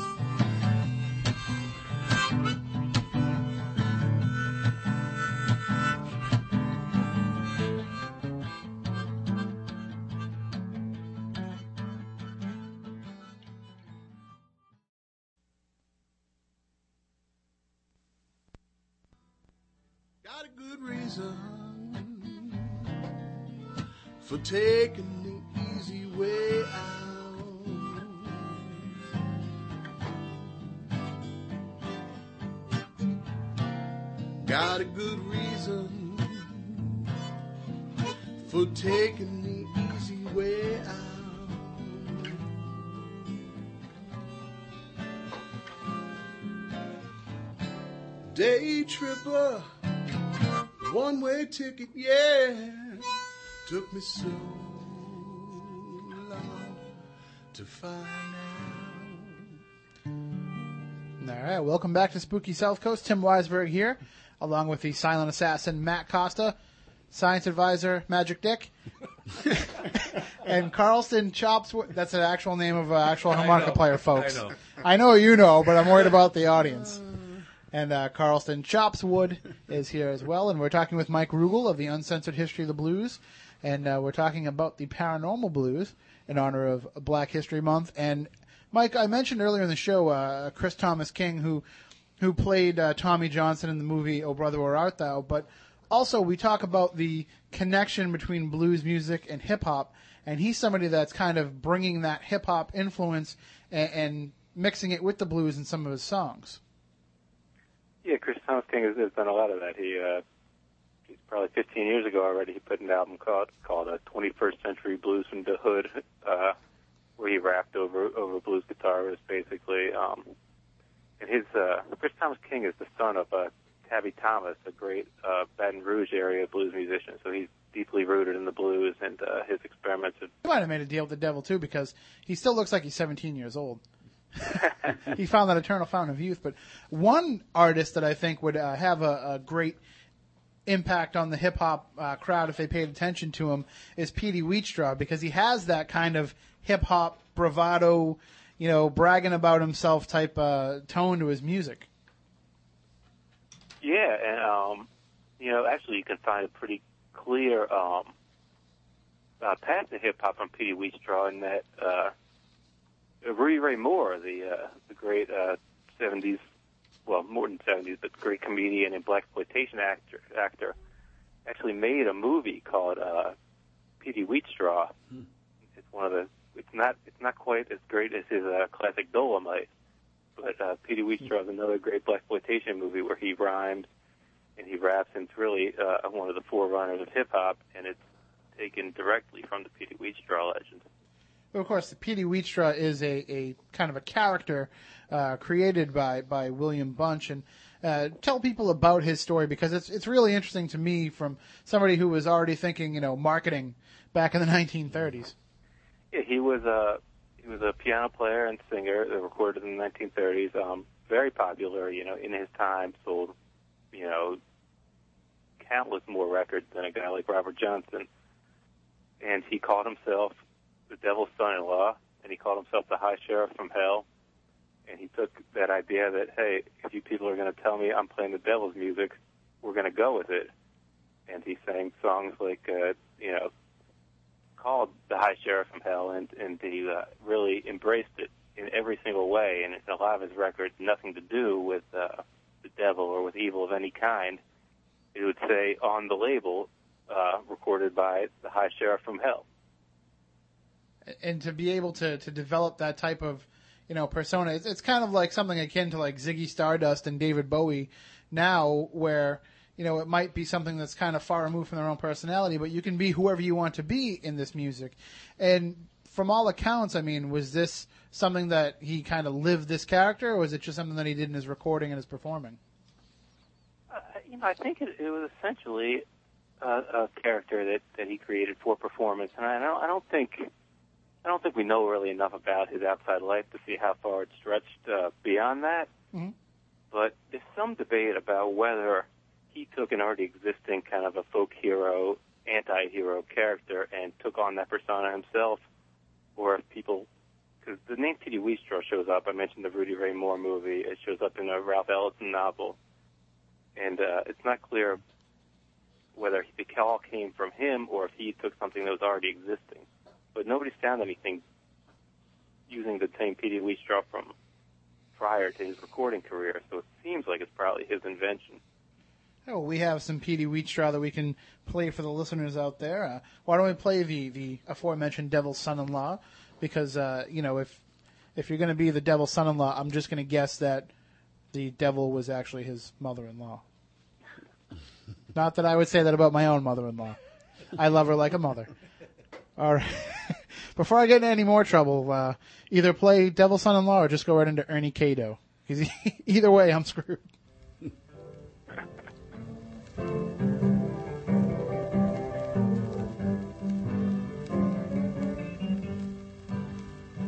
Ah, when I was in that little man, every day I made my life a real.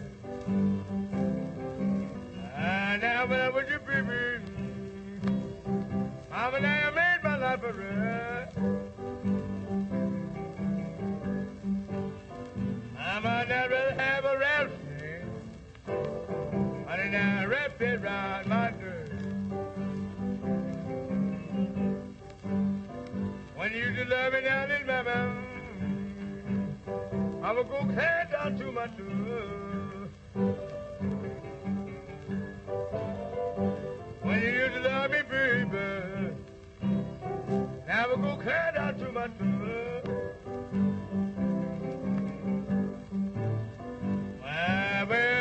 that I love you, honey, now I don't. Now I got 11 women, and I got wounded in this war. I say I got 11 women, and I got wounded in the war. Well, well, now the next time you see me, I'm gonna be the devil, son, and Lord. Play it for me one time. It now, one.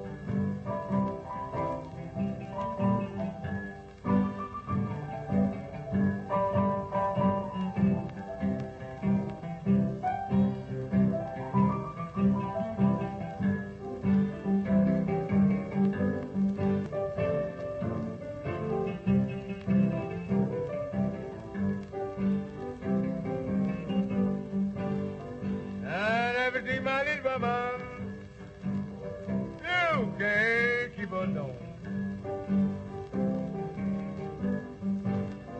And everything my little mama, well now you can't keep on doing.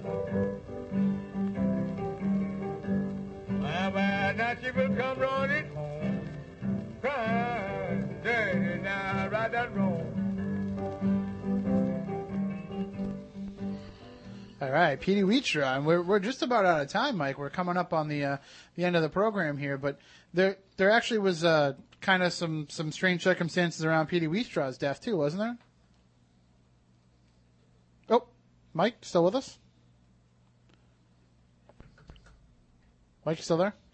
Okay, I think we lost him. So I think we'll just we'll just thank him for joining us. I'll have to call him back after the show because it was just great having him on here, and it's you know we we're listening to that program uh, on the podcast, and to be able to say, wow, you know, we can actually have the guy who hosts the show come on to our show. It's just great to be able to open up, hopefully, a channel for for our listeners to now to go and find some of this blues music. Um, But getting back to the idea of Peetie Wheatstraw's death, I do have a little information here. Uh, on December 21st, 1941, his 39th birthday, he and some friends decided to take a drive. Uh, they tried to entice his friend, blues singer Teddy Darby, but Darby's wife refused to let him join them. Uh, Wheatstraw was a passenger in the back seat when the Buick struck a standing freight train, instantly killing his two companions, and Wheatstraw died of massive head injuries in the hospital some hours later. There's a legend that his death drew little attention, but that the accident was fully reported in St. Louis and East St. Louis newspapers, and obituaries appeared in the national music press. Downbeat led the front page for January 15, 1942, with the story of the accident and an appreciation of Peetie's career under the headline "Blues Shouter Killed After Waxing Hearse Man Blues," and that's Hearse Man Blues is one of the Oh, songs. So uh, this uh, uh, precognition there about his death, but so there you have it, the paranormal blue is something that we've been talking about since the first time we had our Gary Patterson on the program in, in 2006, and and just knowing that you know this deep history of, of blues music and the association with the devil and the stories of Robert Johnson and Tommy Johnson. I'm glad that we could explore it a little bit here tonight. Something that I definitely want people to, to get further into. If you like the music that we played here tonight, it's just the tip of the iceberg of what's out there. And not just the old recordings, not just the original greats uh, that were out there, but it's still alive. It's still thriving today. I don't usually push other radio shows uh, onto people, uh, but definitely check out the Uncensored History of the Blues podcast. Uh, and, and they're generally they're about a half an hour long, so it's real short. It's something you can listen to on the drive from home to work. It's uh, commercial free. You get a lot of great information from Mike, and you get to hear the songs in their entirety. And each one has a different theme, and he's got that great laid back approach to, to presenting the information. And it's it's just the perfect fit uh, for learning more about this. And of course, you know you can also listen to the Wide World of Blues too. That's right. I'll throw it out because I've learned so much from listening to that, and I'm sure you probably had some stuff played there. And, Yeah, and- we had a couple. I've had a couple of original tunes on uh, Wide World of Blues um, couple of years ago. So uh, we can't give up the call letters, but we will stay. That's just right. look for that. If you search it on the internet, you'll find it. Thank you for uh, reminding Peter me Black because I usually do that. All right. And right. Sunday morning blues. Yeah, Sunday morning. it's yes. always there. It's always there. Just get out there, find it, check it out, and don't just do it in February when it's Black History Month. Do it all the time. The blues is something that's essentially, you know, quintessentially American. You know, they say jazz is the only true American art form, but I think blues took some of those influences from Africa and really perfected it and Americanized it, and they made it. You know, here's the way that we're going to do it to to persevere. Matt, I know you're going to try and, and play some more blues uh, going forward in your musical career. Yeah, you're right. You're writing some stuff too. Um, sure. I think you and Carl should get together and kind of expand on that little theme song I wrote in the first five We minutes. We will of the jam program. it. Yes. And speaking of jams, let's stick around. Let's stay around for a little while. Let's be here till twelve thirty, and and we'll just let Carl play and, and entertain the listeners. Kind of a little treat for listening to us talk about the paranormal blues. Now you get to hear the blues straight out. And uh, if you have any requests or anything you'd like to hear, give us a call 508-996-0500, 508-291-0500. But for those of you who are not going to stick around for the encore, then we thank you for joining us here on Spooky South Coast. For Tim, Wi- I'm Tim Weisberg, for Matt Moniz, for Matt Costa, for Carlson Chops Wood. We want you all to stay spooktacular.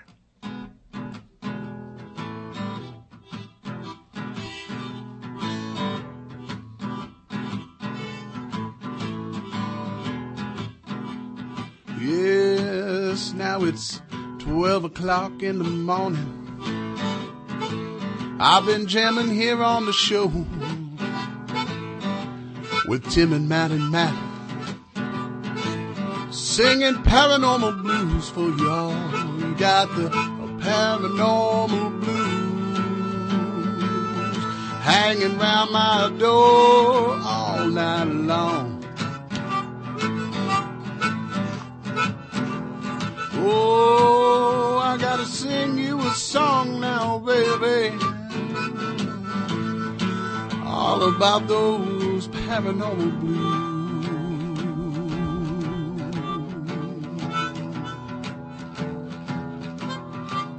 Well, there's a ghost hanging round my window and. I don't know what he's looking for.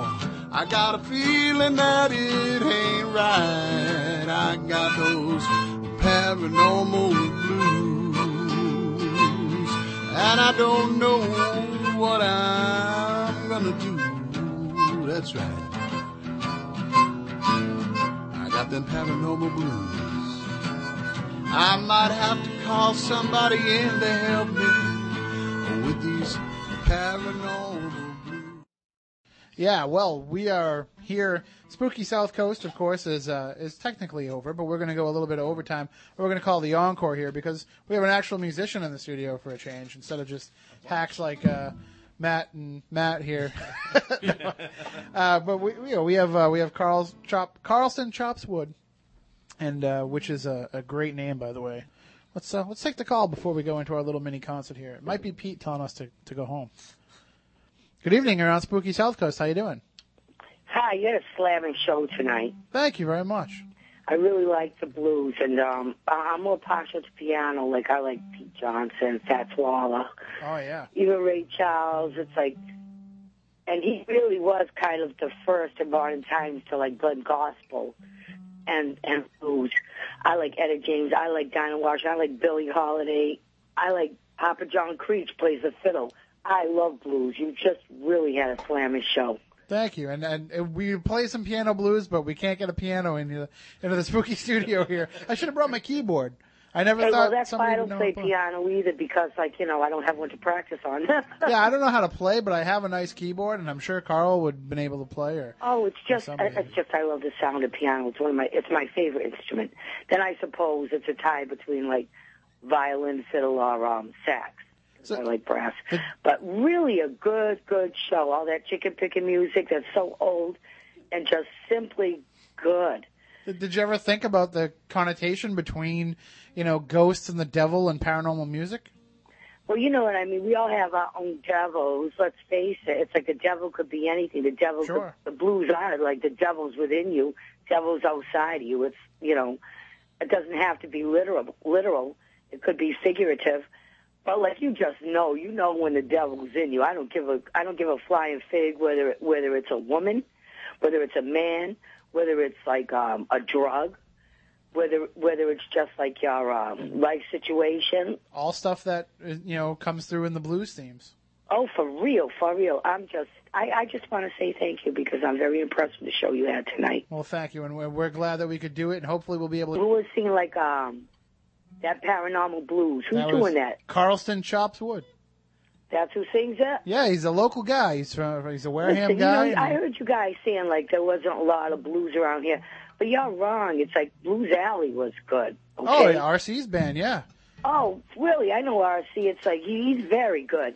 It's like I. I They're still they're still out the- there. They're still out there playing. Pardon me. They're still out there playing.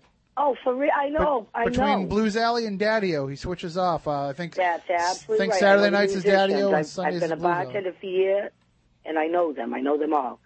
Okay, it's like, but the fact is, is that New Bedford, as far as music, is a well-kept secret. I don't care whether it's jazz, blues. Oh, it's great stuff. y- we have had great bands. I knew, I knew like Bobby Green, you know, Armstead Christian, John Harrison, Kathy when she sang with them. There are just so many good musicians here.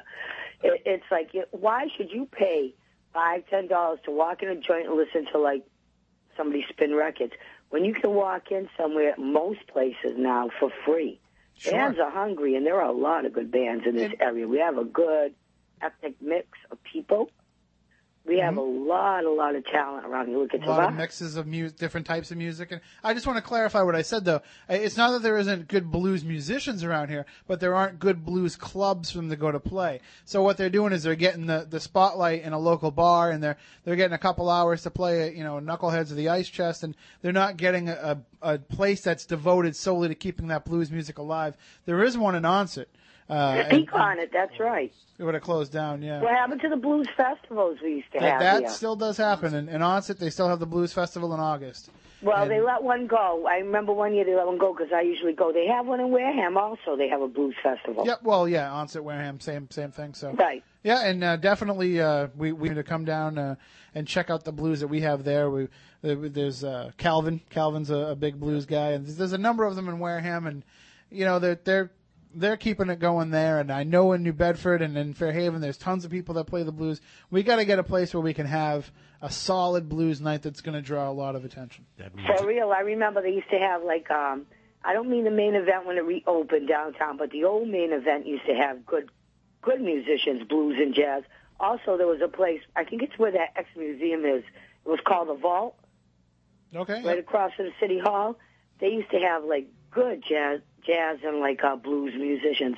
It's something that like um we have to keep alive in this area. But thank you very much for the show tonight. right, well, thank you for calling in. Peace. All right, so yeah, I mean that's what we're here for, though. We're here to help keep it alive. We're here to kind of explore the themes that are in it. We're glad that people enjoyed the program, and and now we're just gonna basically kick back and rock out before we leave. And we got Carlson Chops Wood on guitar and vocals. We got Matt Moniz on harmonica. I might pick up one of mine too if I can figure out what I'm doing. We got Matt Costa over here uh, playing his guitar and chewing on a pick.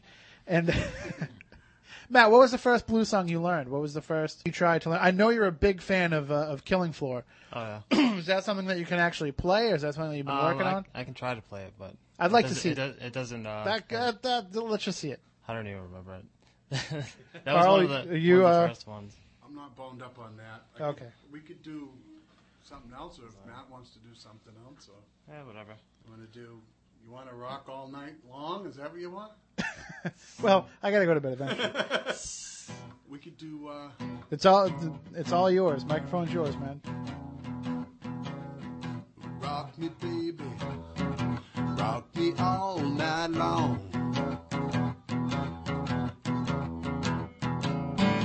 Rock me, baby.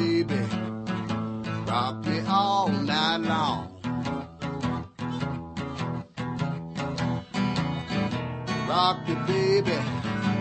Like my back ain't got no bone. Rock me, baby like a wagon wheel. That's right. Rock me, baby, like a wagon wheel. Yeah. Roll me, baby.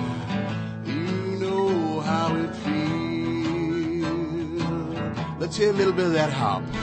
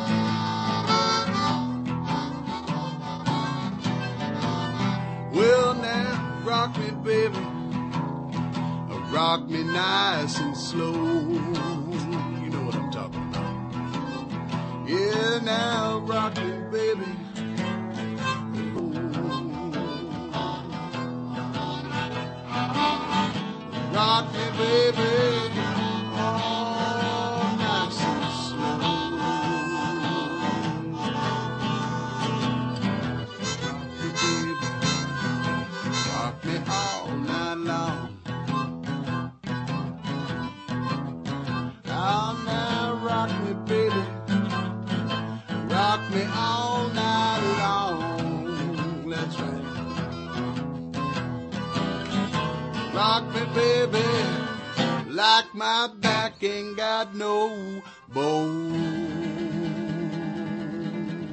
Very nice. There you go.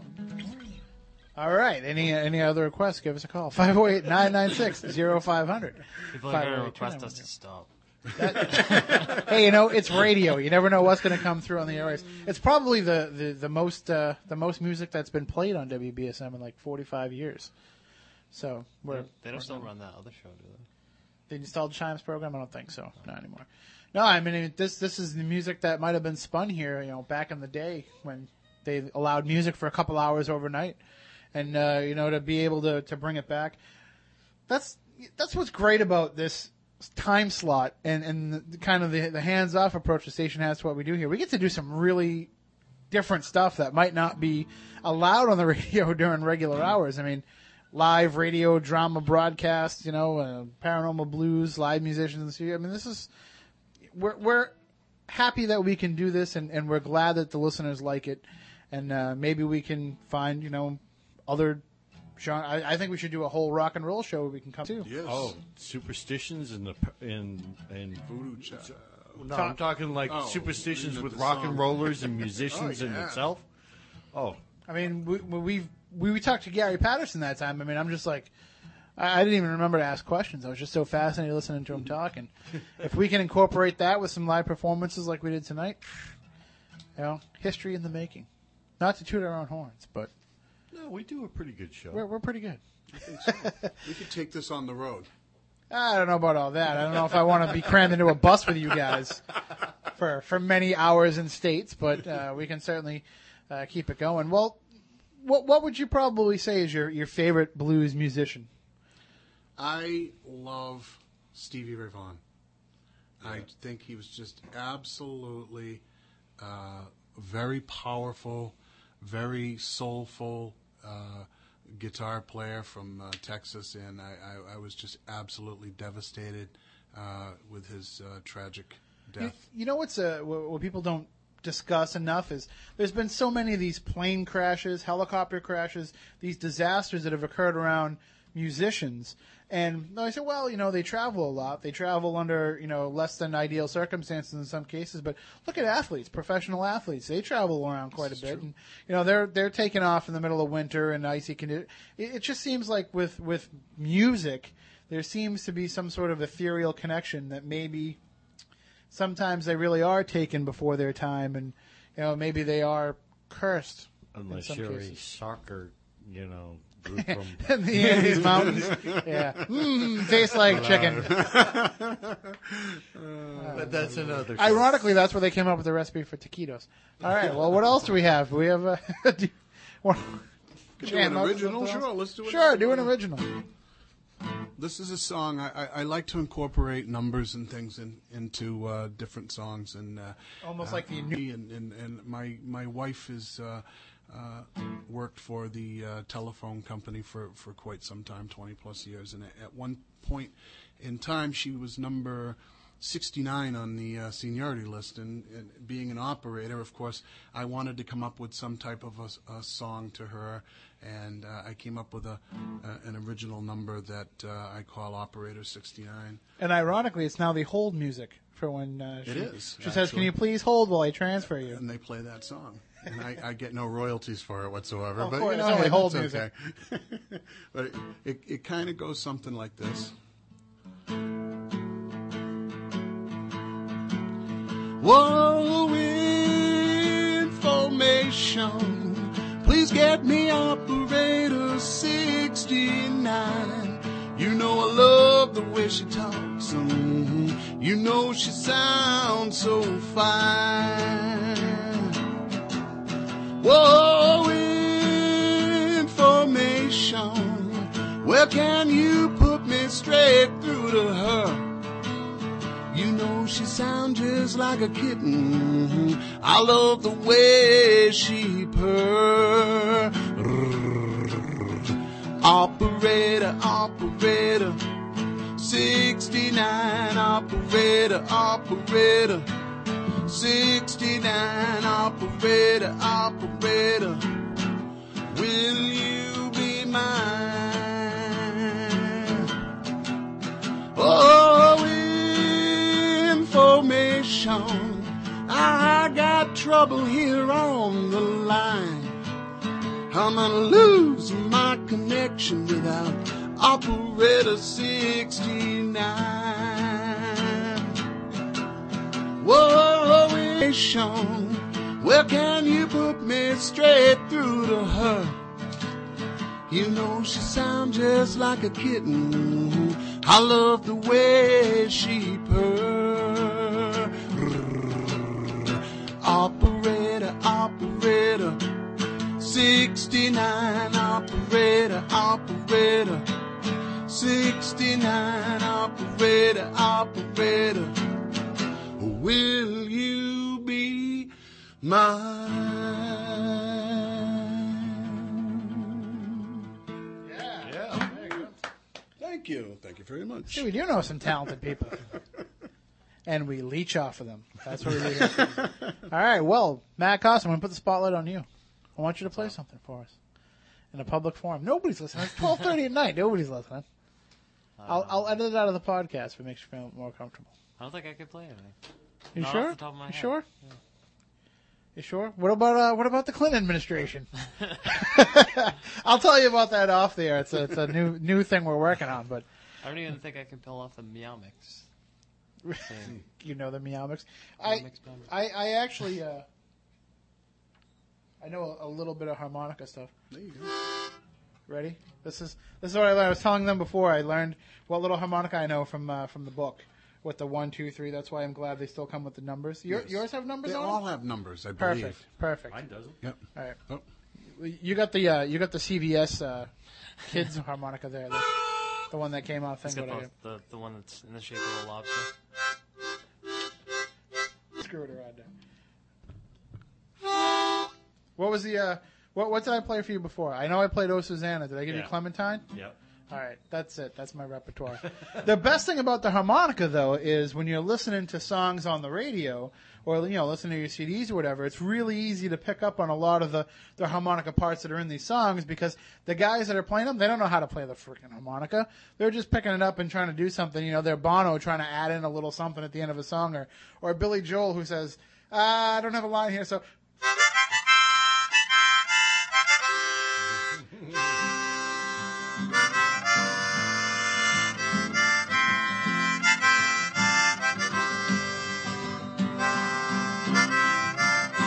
Know, it's just Phil. That's was all good. it is. I hope you're going to keep going. and uh, I, I remember uh, I remember when um, I started listening to like Bob Dylan, and I realized, oh, he's he's really good at that. For a guy who writes such great lyrics, there's every once in a while where he just needs to stop and catch his breath a little bit, so he just blows on the harmonica a little bit. And so, for anybody that wants to kind of get involved in blues music, and they're like me and they got short, fat, stubby fingers, they can't play the guitar. The, the harmonica is a great way to go because is. as long as you're in the right key, you can just get up and do like Matt Moniz, you know, just start wailing away and it comes to you. You start picking up on what it's going, and it's it's truly you know the best type of jam music you can play is there's there's nothing more that you're feeling than the blues. Get an instrument, any instrument, and play it. In fact, the harmonica is known as the Mississippi saxophone. I can see that. And there was a, uh, one of my favorite uh, blues harp guys is um, Junior Junior Wells, and uh, apparently uh, he had walked into the Five and Dime when he was a youngster, uh, maybe ten or twelve years old, and did a five finger discount on one of the harmonicas there, and was summarily brought before the judge by the uh, local PD, and the judge asked him, you know, what do you have to say this theft? And he said, well, he says, I, I, I really need this. And he says, why? And he says, because I, I can play it and, and I need to play it. I want to make it my life. And the judge said, play me something. And he played something, and the judge said, case dismissed. It's all yours. I'll pay for it myself. He, he got up and he played.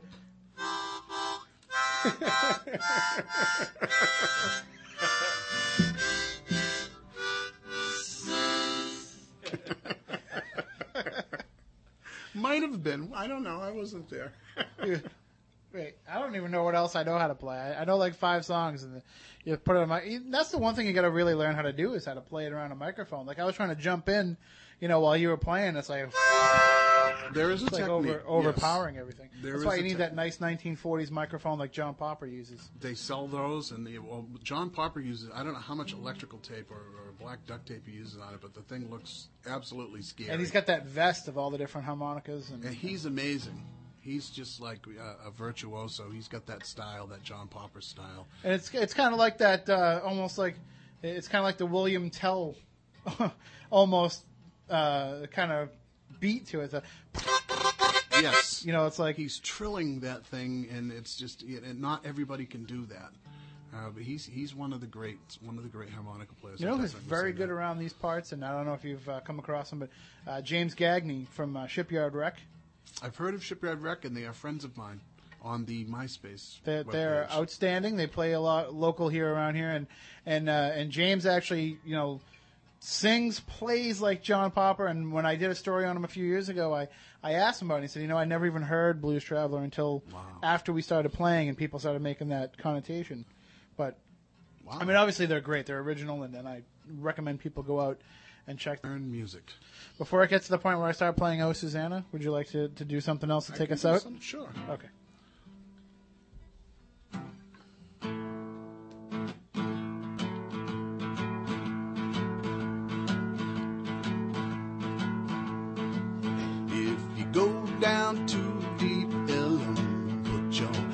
Money in your shoes. Cause women in Deep Ellum got those Deep Ellum blues. Oh, sweet mama, your daddy's got them Deep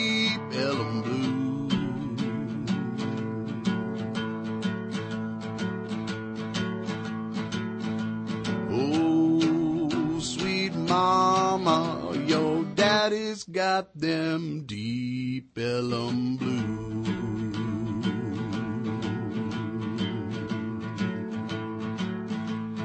If you go down to deep ellum, boy, put your money in your socks. The police in deep ellum, boy, they'll put you on the rocks. Oh, oh, sweet mama, your daddy's got them deep ellum blues.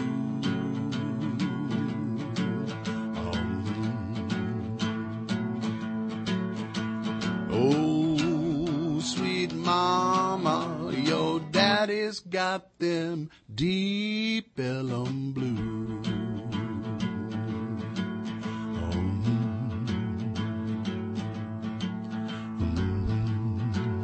All right. Well, thank you everybody for joining us and for hanging around with us after after the show here. And the- thank you to Carl for coming in and and rocking out with us and, and sharing your love and your your knowledge of the blues and uh, for Matt Moniz for rediscovering a lost talent and and you know what I'm going to tell you you can keep that thing.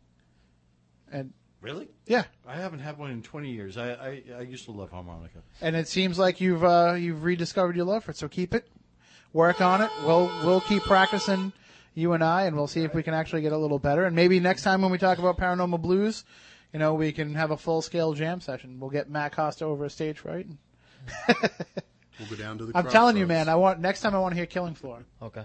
because I I I used to know it. I- knowing how much you love that song and knowing how great of a song it is, I can only imagine what you're going to do to it. So, all right. Well, until next week, then we want you all to stay stay spectacular.